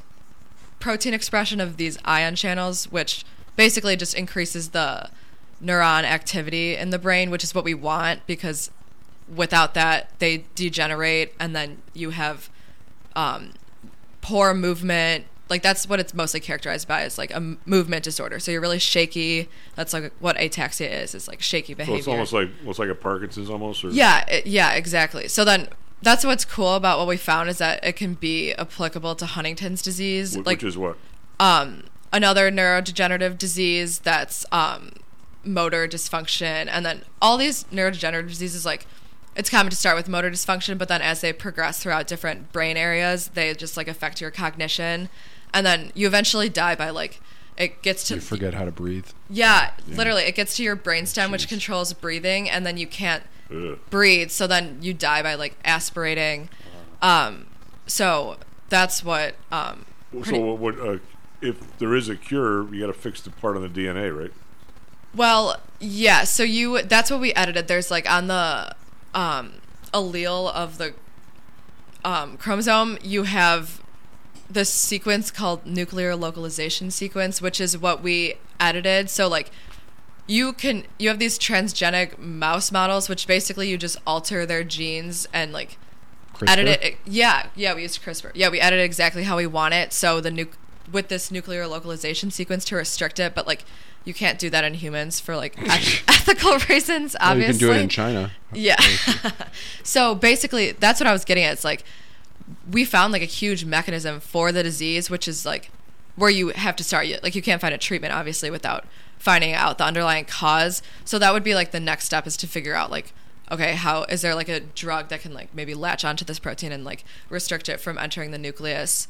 Um, Has that that been possible? Other drugs have done that. in Other um, I think in other disease, I I just heard something about there was like a robot model almost that can like go in a cell and like attach to things that they're targeting. Um, so yeah, it would be something like that. In But cancer treatments, they'll they'll have something mark it, a mark a cell, and then that'll tag it for the immune system. So the immune system then recognizes it. hmm Yeah, so that would be long term what it is. But yeah, this disease has no cure. So to find like yet. yeah, yeah, yeah, exactly. So to find what's causing it was like a huge first step, basically. So now that that the, the research is ongoing to see what you can do with it. But right now, the, the solution to what you guys found is that over with now or not? Yeah, so the study I worked on just got published, and it was a project that took like six years. It was a huge study. Um, yeah, so that was like pretty big for the field of like. So I'm going to guess. You know, like- John was saying, I'm going to guess somebody whose kid or somebody had the disease zeroed in on some research for this project. Yeah, I think that's where because the center I worked in, it's like that center is from the family that um, oh Bob Allison Ataxia Research. That's what that's what their name was. Um, yeah, they donated the money for Really? that center. Yeah. Wait, Jan, can you imagine Is- p- people keep track of all this dough and where it's all going? Yeah. Is, is there much discussion i- in your conversations with people about the protocols for, um, you know, who's the lead author, who appears as an Yeah. author on, in the article, and Yeah, that's huge. So, um, they're the first author is usually, well, not usually always, but it was like a PhD student. So this was like her entire PhD. So, um, was this study.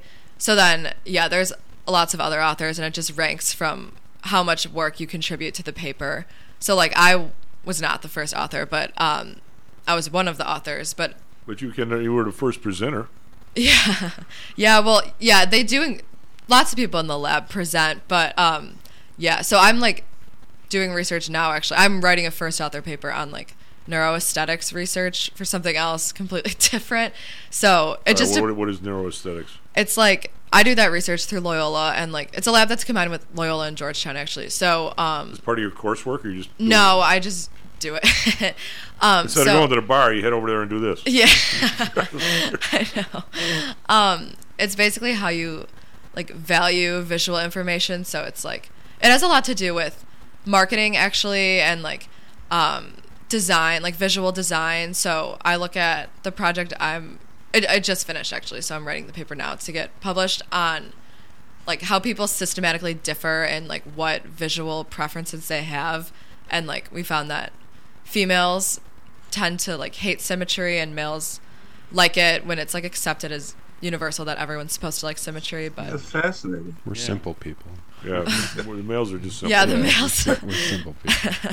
Will, will you be the lead author on that, Katie? yeah on that one i will be which is really Great. cool because yeah so it doesn't really dovetail with your schoolwork at all. It's just so- totally separate. Yeah, it is totally separate, but it's super important for like grad school. Like they care more about the research you're doing than your grades, honestly. So, Or are you lo- are you locked into to Vandy after one year, or can you can somebody else snap you up? yeah, I'm I'm not locked in. I could go anywhere. um, yeah, I I know I'm going to be there for a year at least for sure, but we'll see. Well, a couple of one of the guys who helps out with the show, his two kids went there, and he loves. He thought it was great. Yeah, I'm excited. They got a lot of money. Yeah, they do. That's part of, part of why I'm going there. Like I would would not stay at Loyola to do research because they don't have enough funding. Well, how did the University of Chicago sort of drop out of this? Weren't they big big dogs for a while, and now they're not?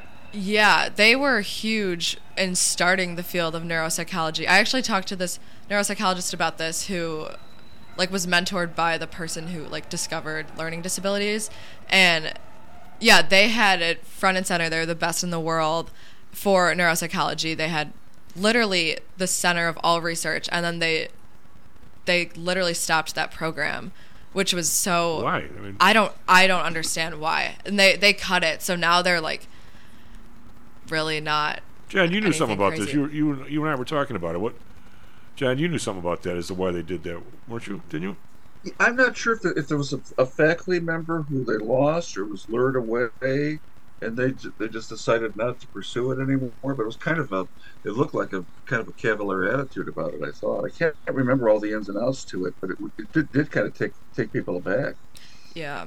I don't know the details, but I know this guy that I he did his PhD at U Chicago and like was huge in starting that and he was so disappointed because like they had it all and they just kind of dropped Well, it. the, no, the people who do this, like this this this person you're talking about at Vandy now, is he is he in an endowed professor spot that he that he's sort of independent because the money comes from somewhere else? Yeah, I believe so. I think he's he's a professor in the medical school and he's also like a doctor. Like he he's a psychiatrist, so he sees patients. Um, but yeah, he's a professor in the med school. Well, John, what you know more about this than I do. What, when when you talk about the University of Chicago, I mean, they, when I, I, I had George Stigler as a professor, and he was Nobel Prize winner, but that was a the Charles Walgreen. I don't think it's the same Walgreens, but it might be. They endowed that spot, and that's for behavioral econo- economics, and they've been doing that like forever. And they now have three, three uh, Nobel Prize winner prize winners out of that same spot. Wow. And uh, but I mean, is that does it, do they have to really pay attention to the the cause the guy originally gave them the money for? I mean, you, I mean, if somebody gave endowed five professorships at the University of Chicago to do that, how do they just get rid of the program? I don't I don't get that. Yeah, I don't No, know. uh, Oh, sorry. Go ahead, John. Katie. Go ahead, John. No, I, I don't I don't get how they do that too because the um, the accountability is the foundation, you know, wherever the money flowed from. I think it's the um, professor would- would directs the insist on it, research. you know. But I mean, you would mm-hmm. just if he wanted to do something else, you'd just find somebody else for that spot to do what he was doing because the Yeah. money's there. It's right. That's why I don't Right. understand. That's why they got all the like Chicago has so many professional schools of psych, and they all came up right when U Chicago stopped their program. Like Really? that's yeah. So that's why, what is it, Adler or something? So, so they weren't even on the on the on the list that you were talking to. No, I mean it's obviously a great school. Like they have great hospitals, but it's not as known for. Like if I wanted to stay in Chicago, I'd go to Northwestern. They have like the best now in Chicago. But um, Okay. yeah, S&P futures down seven. NASDAQ futures down one twelve. Uh, obviously, the one that's up so much is uh, Chevron Texaco is up six sixty five in the Dow. We'll be right back. How much confidence do you have that your investments will make you wealthy? Do you truly know the odds? Welcome to Luckbox, the control freak's guide to life, money, and probability. Luckbox shows you how to factor in the likelihood of success before you commit to an investment or any other life decision. Your brain is smarter than your gut, and that's why you owe it to yourself to read Luckbox. We've made it easy because Luckbox is free for one year at luckboxmagazine.com/jocks. Each new issue dives deep into the current investing climate, separates the signal from the noise with timely, actionable trading ideas, and equips you with savvy investing tactics you don't already know. All while exploring how to live your best life through music, spirits, food, sports, travel, fitness, and a whole lot more. Luckbox is the essential magazine for proactive investors who are hell bent on controlling their financial futures. It's for overachievers and alpha types who don't buy into Wall Street's investment gurus. It's for mavericks who believe in life, luxury, and the pursuit of happiness. It's for you. Smart investors don't bet on possibilities, they play the probabilities. Luckbox is $7.99 on newsstands, but you can subscribe for 10 free digital issues at luckboxmagazine.com slash jocks. Don't rely on luck. Get Luckbox at luckboxmagazine.com slash jocks. Hello, this is Tom Howell, the Chief. We've talked a lot on the show about risk and suitability, about how your portfolio should match your age, income, and risk appetite. It's been hard for investors to maintain that suitability in the last several years due to a Fed strategy that has driven interest rates to virtually zero. You may have even heard that the Fed was trying to drive conservative investors to a riskier portfolio on purpose, for whatever reason. I'm sure you are aware of investors that took some increased risk, such as longer term fixed income securities, and are now unhappy with that choice. PTI, we've always stressed total portfolio risk awareness and tried to minimize chasing returns in a tough environment. Well, now it looks like maybe interest rates are moving more towards historical levels. Everyone needs to be aware of what that continued movement might do to your portfolio, both good and bad. We also have a stock market that seems to have stalled, at least for the short term. I think it's time for everyone to take a serious look at their goals, their risks, and their portfolios. Do they match? If not, we can help. We have a signature protected index program. We have ways to hedge against interest risk. We can make that portfolio right for you again. Go to PTIsecurities.com or call us right now. The market can change very rapidly. That's PTIsecurities.com. Hi, I'm Audrey Johnson, an owner of Home Source Realty and a frequent contributor to Stocks and Jocks. If you're nervous about the stock market and considering diversification, or are looking for a rate of return way better than your banks, consider adding rental properties to your portfolio. Whether it's a condo, single family, or multi unit building, I can help you select a property that meets your financial needs. Call or text me at 708 349 3456. That's 708 349 3456. Or visit my website at myhomesourcerealty.com. That's myhomesourcerealty.com. Stocks, jocks, Stocks and jocks. stocks and You are out of control. Here, right now, right here, right now, right now.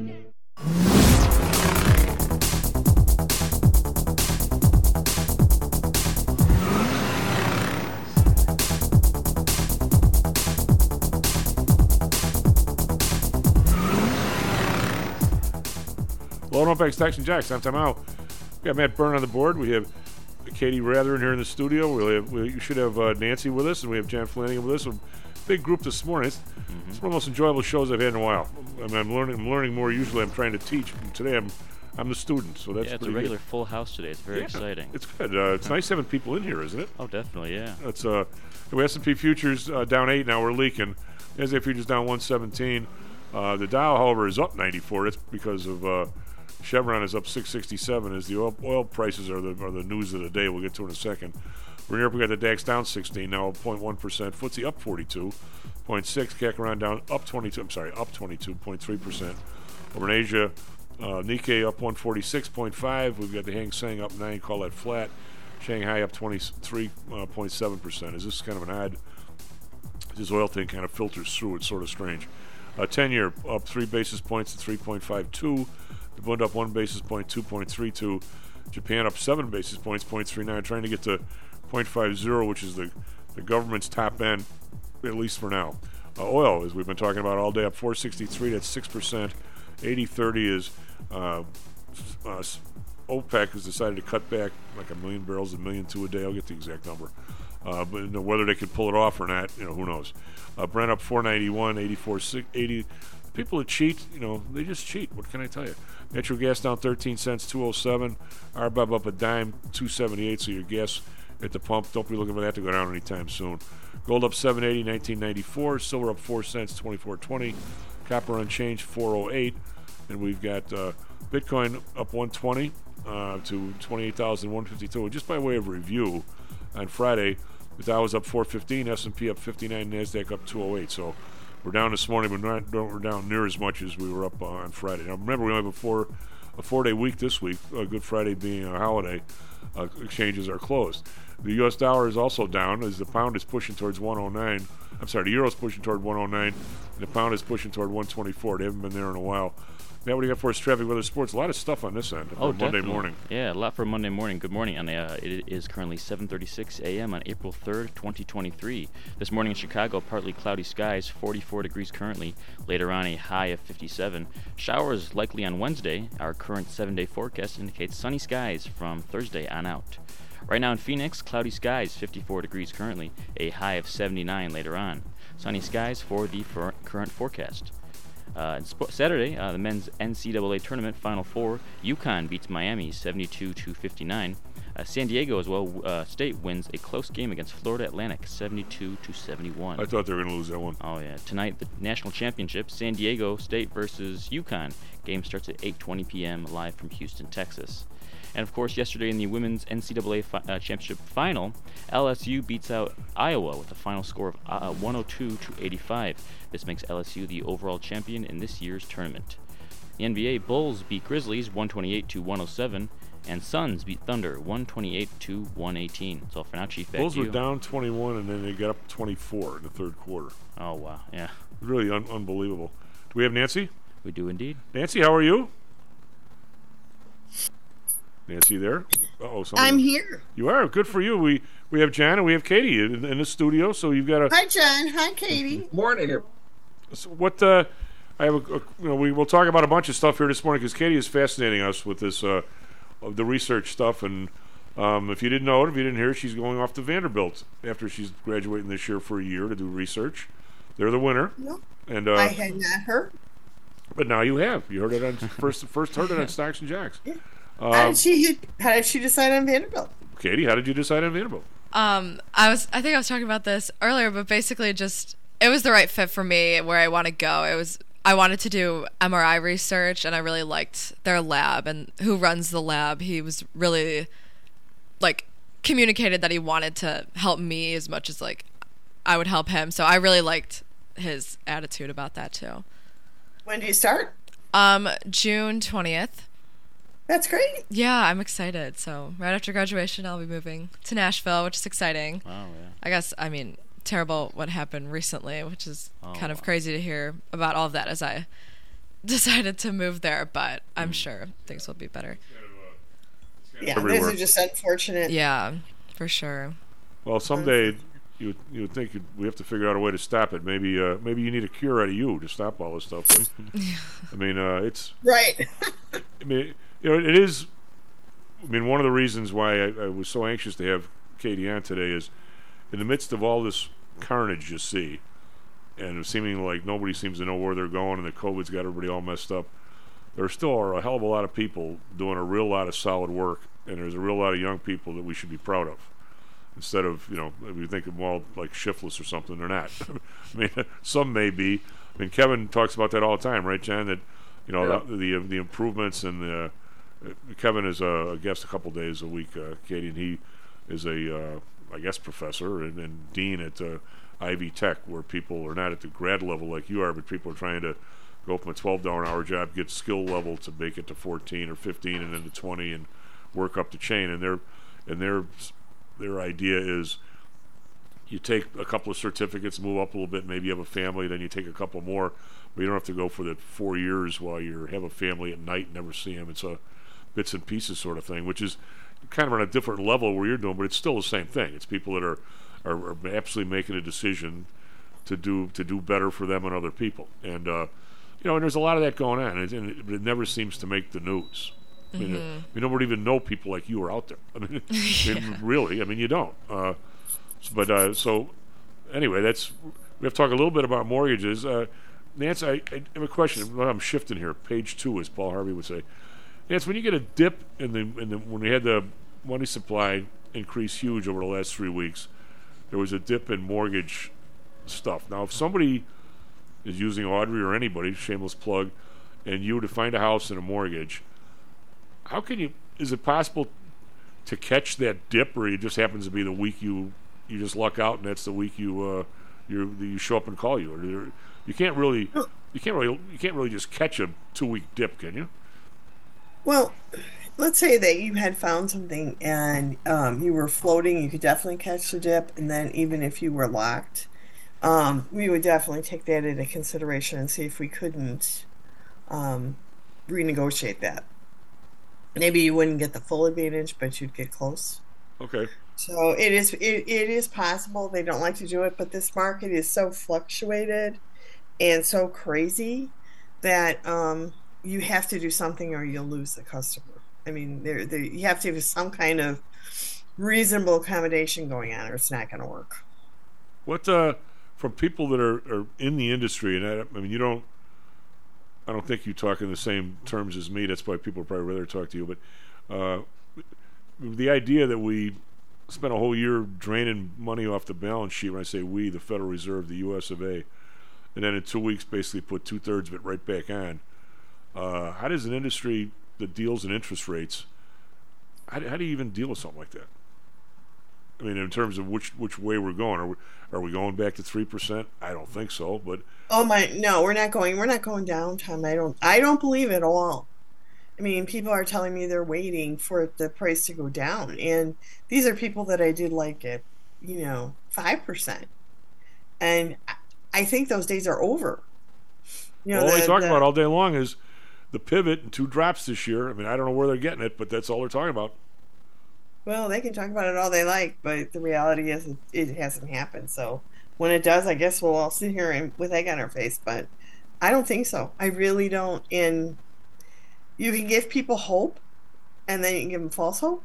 Well, so the, the hope, the, I guess the hope is we, we go into some deep recession, so the rates come down. I don't know if that's much of a hope. but just kind of, I guess if you're looking for a house and you have your job, you don't care as much, right? If you're in a deep well, recession. they're hoping that the, the stock market, if the stock market would just, you know, go through the roof and the bond market would fall, then you know they're going to have their wish. But is that really? I mean, you're in stocks, stocks and jocks. Or is that going to happen?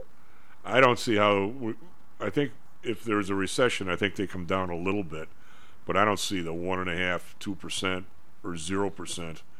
I think uh, hopefully, hopefully these guys realize that that was a massive mistake, and we never want to do that again. But uh, I'm not so sure that that's the read. I mean, the, the even in uh, I know when my parents bought their house in '69. I mean, we're talking God eons ago, right? Uh, the rate was five percent. I think in, when my parents bought theirs in '58, it was six. Yeah, so I'm just saying this Five and a has half, been six, somewhere there. along. The the the sad part is the aberration was the three percent and the two and a half, right? That was that was the thing that was the the phenomenon, and everybody just took it to be like, oh, this is just the way it is, and it's not the way it is. Well, Katie has So- mentioned that she's not taking an economics class, but I'll, I'll drop this one on her. Uh, if, if you go back centuries, of course, I wasn't there, but allegedly one of the biggest constant numbers, and John, you can you can throw in a kick through the phone if you want. Uh, one of the constant numbers is what people call the real interest rate, and the real interest rate is something that if you lend somebody money, I mean, let's face it, when you when you, a factor of production you need concrete, you need steel, whatever it is you're making. If you if it's a stone house, you need stones, right? Whatever it is, there's factors of production, but you also need money to do it. And usually the person who's got the idea, person doing the research, like Katie, isn't the person that has the 50 million bucks, right? That's why somebody gives it to a place so she can do it, right? That's how this all works. Mm-hmm. And there has always been a fee to essentially use somebody else's money. Why, why shouldn't you pay him or her? And that number going back centuries has been somewhere between two and a half, two seven five, three percent. You know, it's maybe maybe two and a half, two and seven eighths is more the real number. I mean, if if you if you lend a guy hundred stones in the Stone Ages, you want him to bring you back hundred and three, basically. I mean, it goes back that far. So when you start talking about interest rates, mortgage rates at you know two point nine, what you're really saying is the person your money, the money you're uh, you're using, is getting nothing. Now the question is why? How is it that that person, for years, doesn't get paid for you to use their stuff? I mean, you, you wouldn't lend somebody, you wouldn't rent somebody your car for a month for nothing. Why you lend them your money for a month for nothing? So, you know, I mean, so there's a cir- circuity to this. If, if you're going to pay that person something for their money, which you should, then somebody has to be in the middle. They have to get paid, meaning you or a bank or somebody. And then, by the way, there's the guy on top on the mortgage.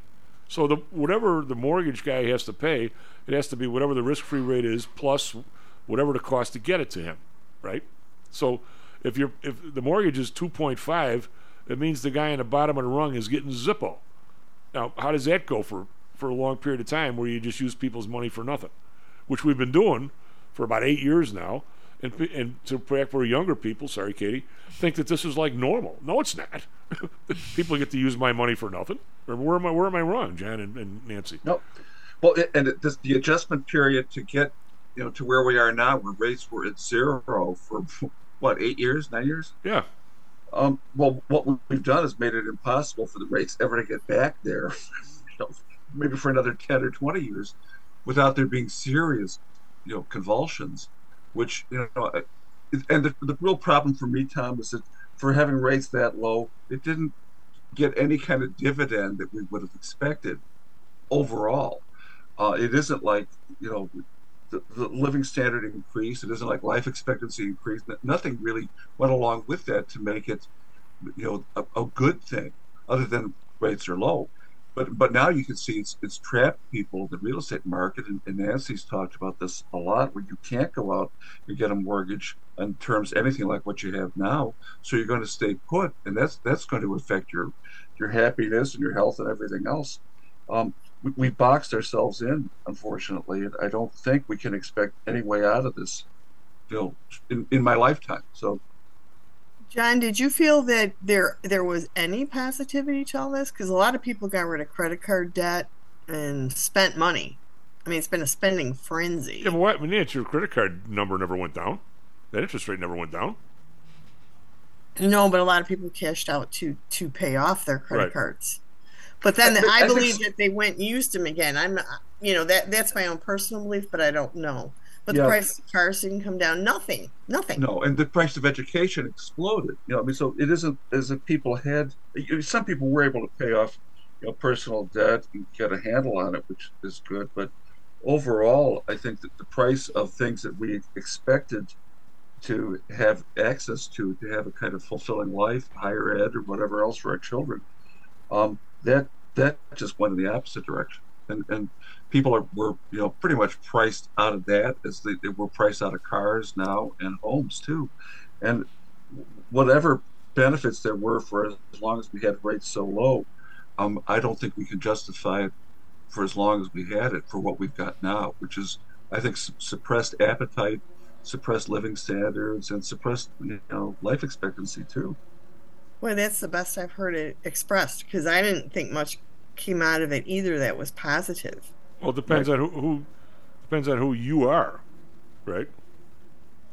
Well, everything's relative. I know it did, but it didn't help you, and you and I are pretty good friends. It didn't help Jen. Katie doesn't know yet, but it probably didn't help her, uh, and it sure as hell didn't help me. Yet, Well, she's paying higher education costs, so right? But I'm saying Yeah. if if you were Amazon or somebody or Microsoft and could borrow at three percent when the inflation rate is five, and you could buy assets that are now going up at five, and you're only paying two or three.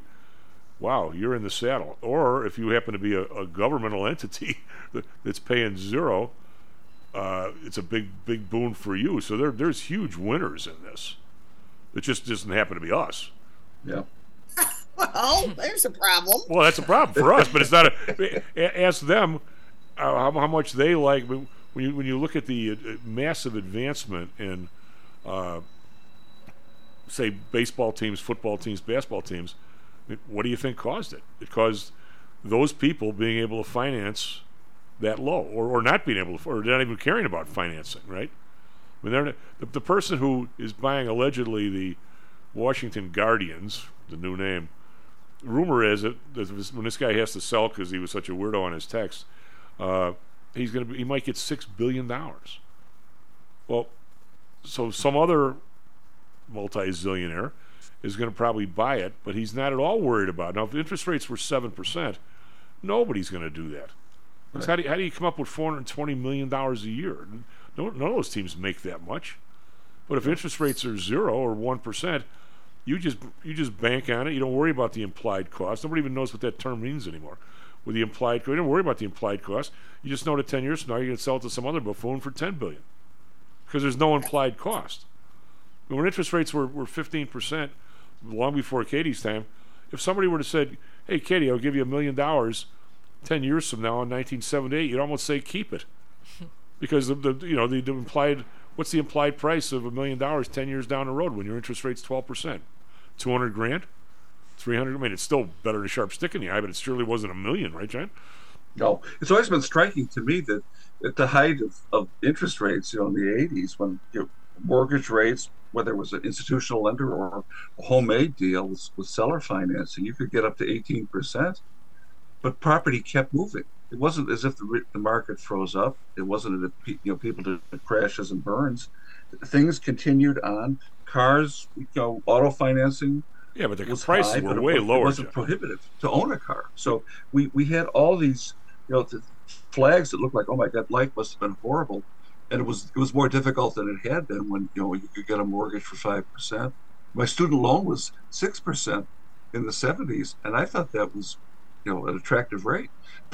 but you know, it, it, it 15, 18 percent was was a lot tougher, but it didn't freeze things up. It didn't it didn't ruin people. Well, it, it, it, it didn't freeze things up, but it dropped prices dramatically. So if you were a first time buyer, you were you were in like Flynn. Yeah. I mean, I mean, I'd much rather buy a home for a hundred grand at at twelve percent than pay three hundred grand at six. Right. Or four. I mean, it's way because it can only go one way. I can always refinance if it right. When Right. it goes and, back you know, by, down. by driving rates down and now waiting for it to recover, we're, we're paying such a high premium for whatever benefits there were. And like Nancy, I think it's they were illusory benefits. I don't think they were the things you can bank on or were long term or, or even that healthy.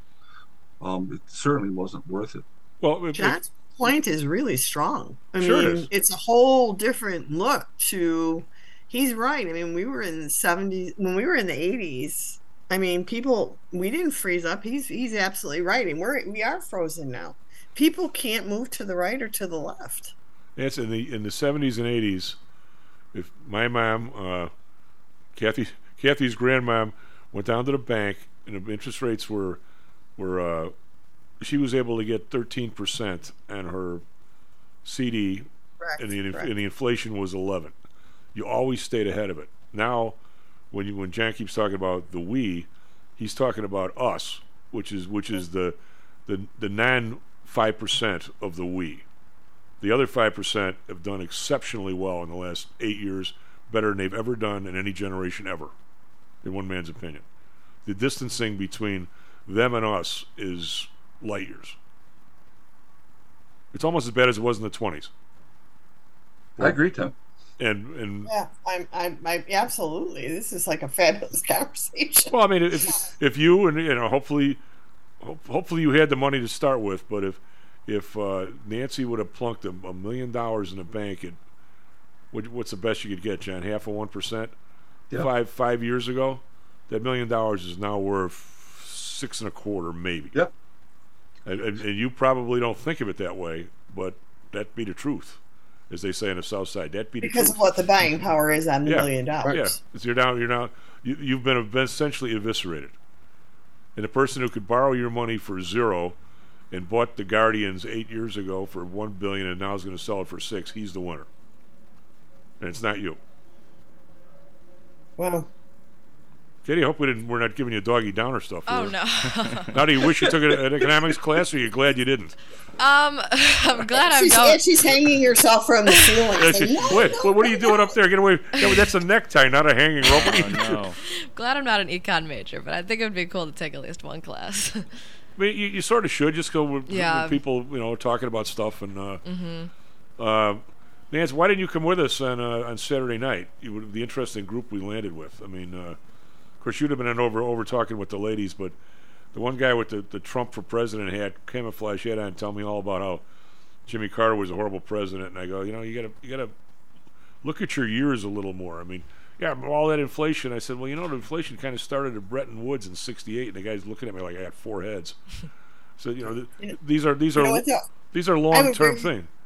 I would have a very hard time with Jimmy Carter because I worked for a guy who had, we had one we had borrowed. Um, I think we had about eight hundred thousand dollars, nine hundred thousand dollars. We borrowed at twenty one percent, Yeah. and we paid one hundred and twenty one thousand dollars in interest. Never touched the principal. And I remember thinking, like, going to my savings account to be able to take customers out for lunch, and thinking, if Carter, I I I wouldn't vote for this man for anything. Well, what I'm saying I mean- is, it, it just happened. It happened on his watch Correct, it did. Because I mean, it started in '68. By the time he got here, it actually the the worst of the times, which is of course erased from our our memory because that's what the press has done. The worst of the times by far were Reagan's first term. That's when everything hit bottom. But because he won the second term and things turned around, some of it his fault, a lot of it not his fault, just because it was turning anyway. He was essentially, you know, he's now a god. But in fact, if he, if he would not have been re-elected the second time, but he came in in a landslide. But if he wasn't, if he would have like died after his first term, which I wouldn't have wanted to see happen, he'd have been he'd have been vilified as much as Carter, and he didn't deserve it either. Right. By the way, Todd, did you see recently the New York Times had this striking article, it was about two weeks ago, admitting to the October surprise story in 1980 when John Connolly and William Casey and a bunch of other people trying to get you know the nomination for Reagan and to get him elected negotiated with foreign powers to influence Iran to keep the hostages until after the election. What? So Yeah, yeah. It's not Yeah. like there's no such thing as a new dirty trick. No, and and I the New York Times article doesn't go so far as to say that all of these schemings actually resulted in anything happening. But there's two really good books about it by Barbara Honegger and Gary Sick that prove it happened and and implicate George H. W. Bush as the bagman. Well, he, he he's been implicated in a lot of stuff. A lot of people, Oh, think he- yeah. a lot of people think he was sniffing around with Kennedy getting shot. Yeah, he was he was in Dallas, although Yeah. he wanted did it. Yeah. So the young people. Katie, Katie, close your innocent ears. But when you tell people you, you can't invent a new fetish that they've all been invented before, people are very disappointed. What do you mean I can't? no, there's always there's been a pervert around. Just there's been perverts around since the dawn of time. You you can't become a bigger pervert than another pervert. They walk among us. They walk. They walk among. But no, it, it- you're right. It's it, the. Uh, that's why I. I uh, boy, talk about dropping one on Katie here. I mean, Nancy knows what I'm talking about because I sometimes I bore her with this when she's over at Audrey's. Is you if you read the history of railroading, every single dirty trick that, that anybody who's ever pulled in a corporation world was pulled by those people. They invented it all. They were the original Enron. You know, they they were the original Bear Stearns. They did all that stuff. It's not like people don't think of nasty things, and, then, and as time goes by, it gets a little more sophisticated, right? I mean, I look at the, I mean, the, the mortgage, and I'm sure there's some fraud in the mortgage industry. Nance, you're a historian on it, and John, how far back did that go? There are probably bad mortgages in the 20s, right? Before that, uh...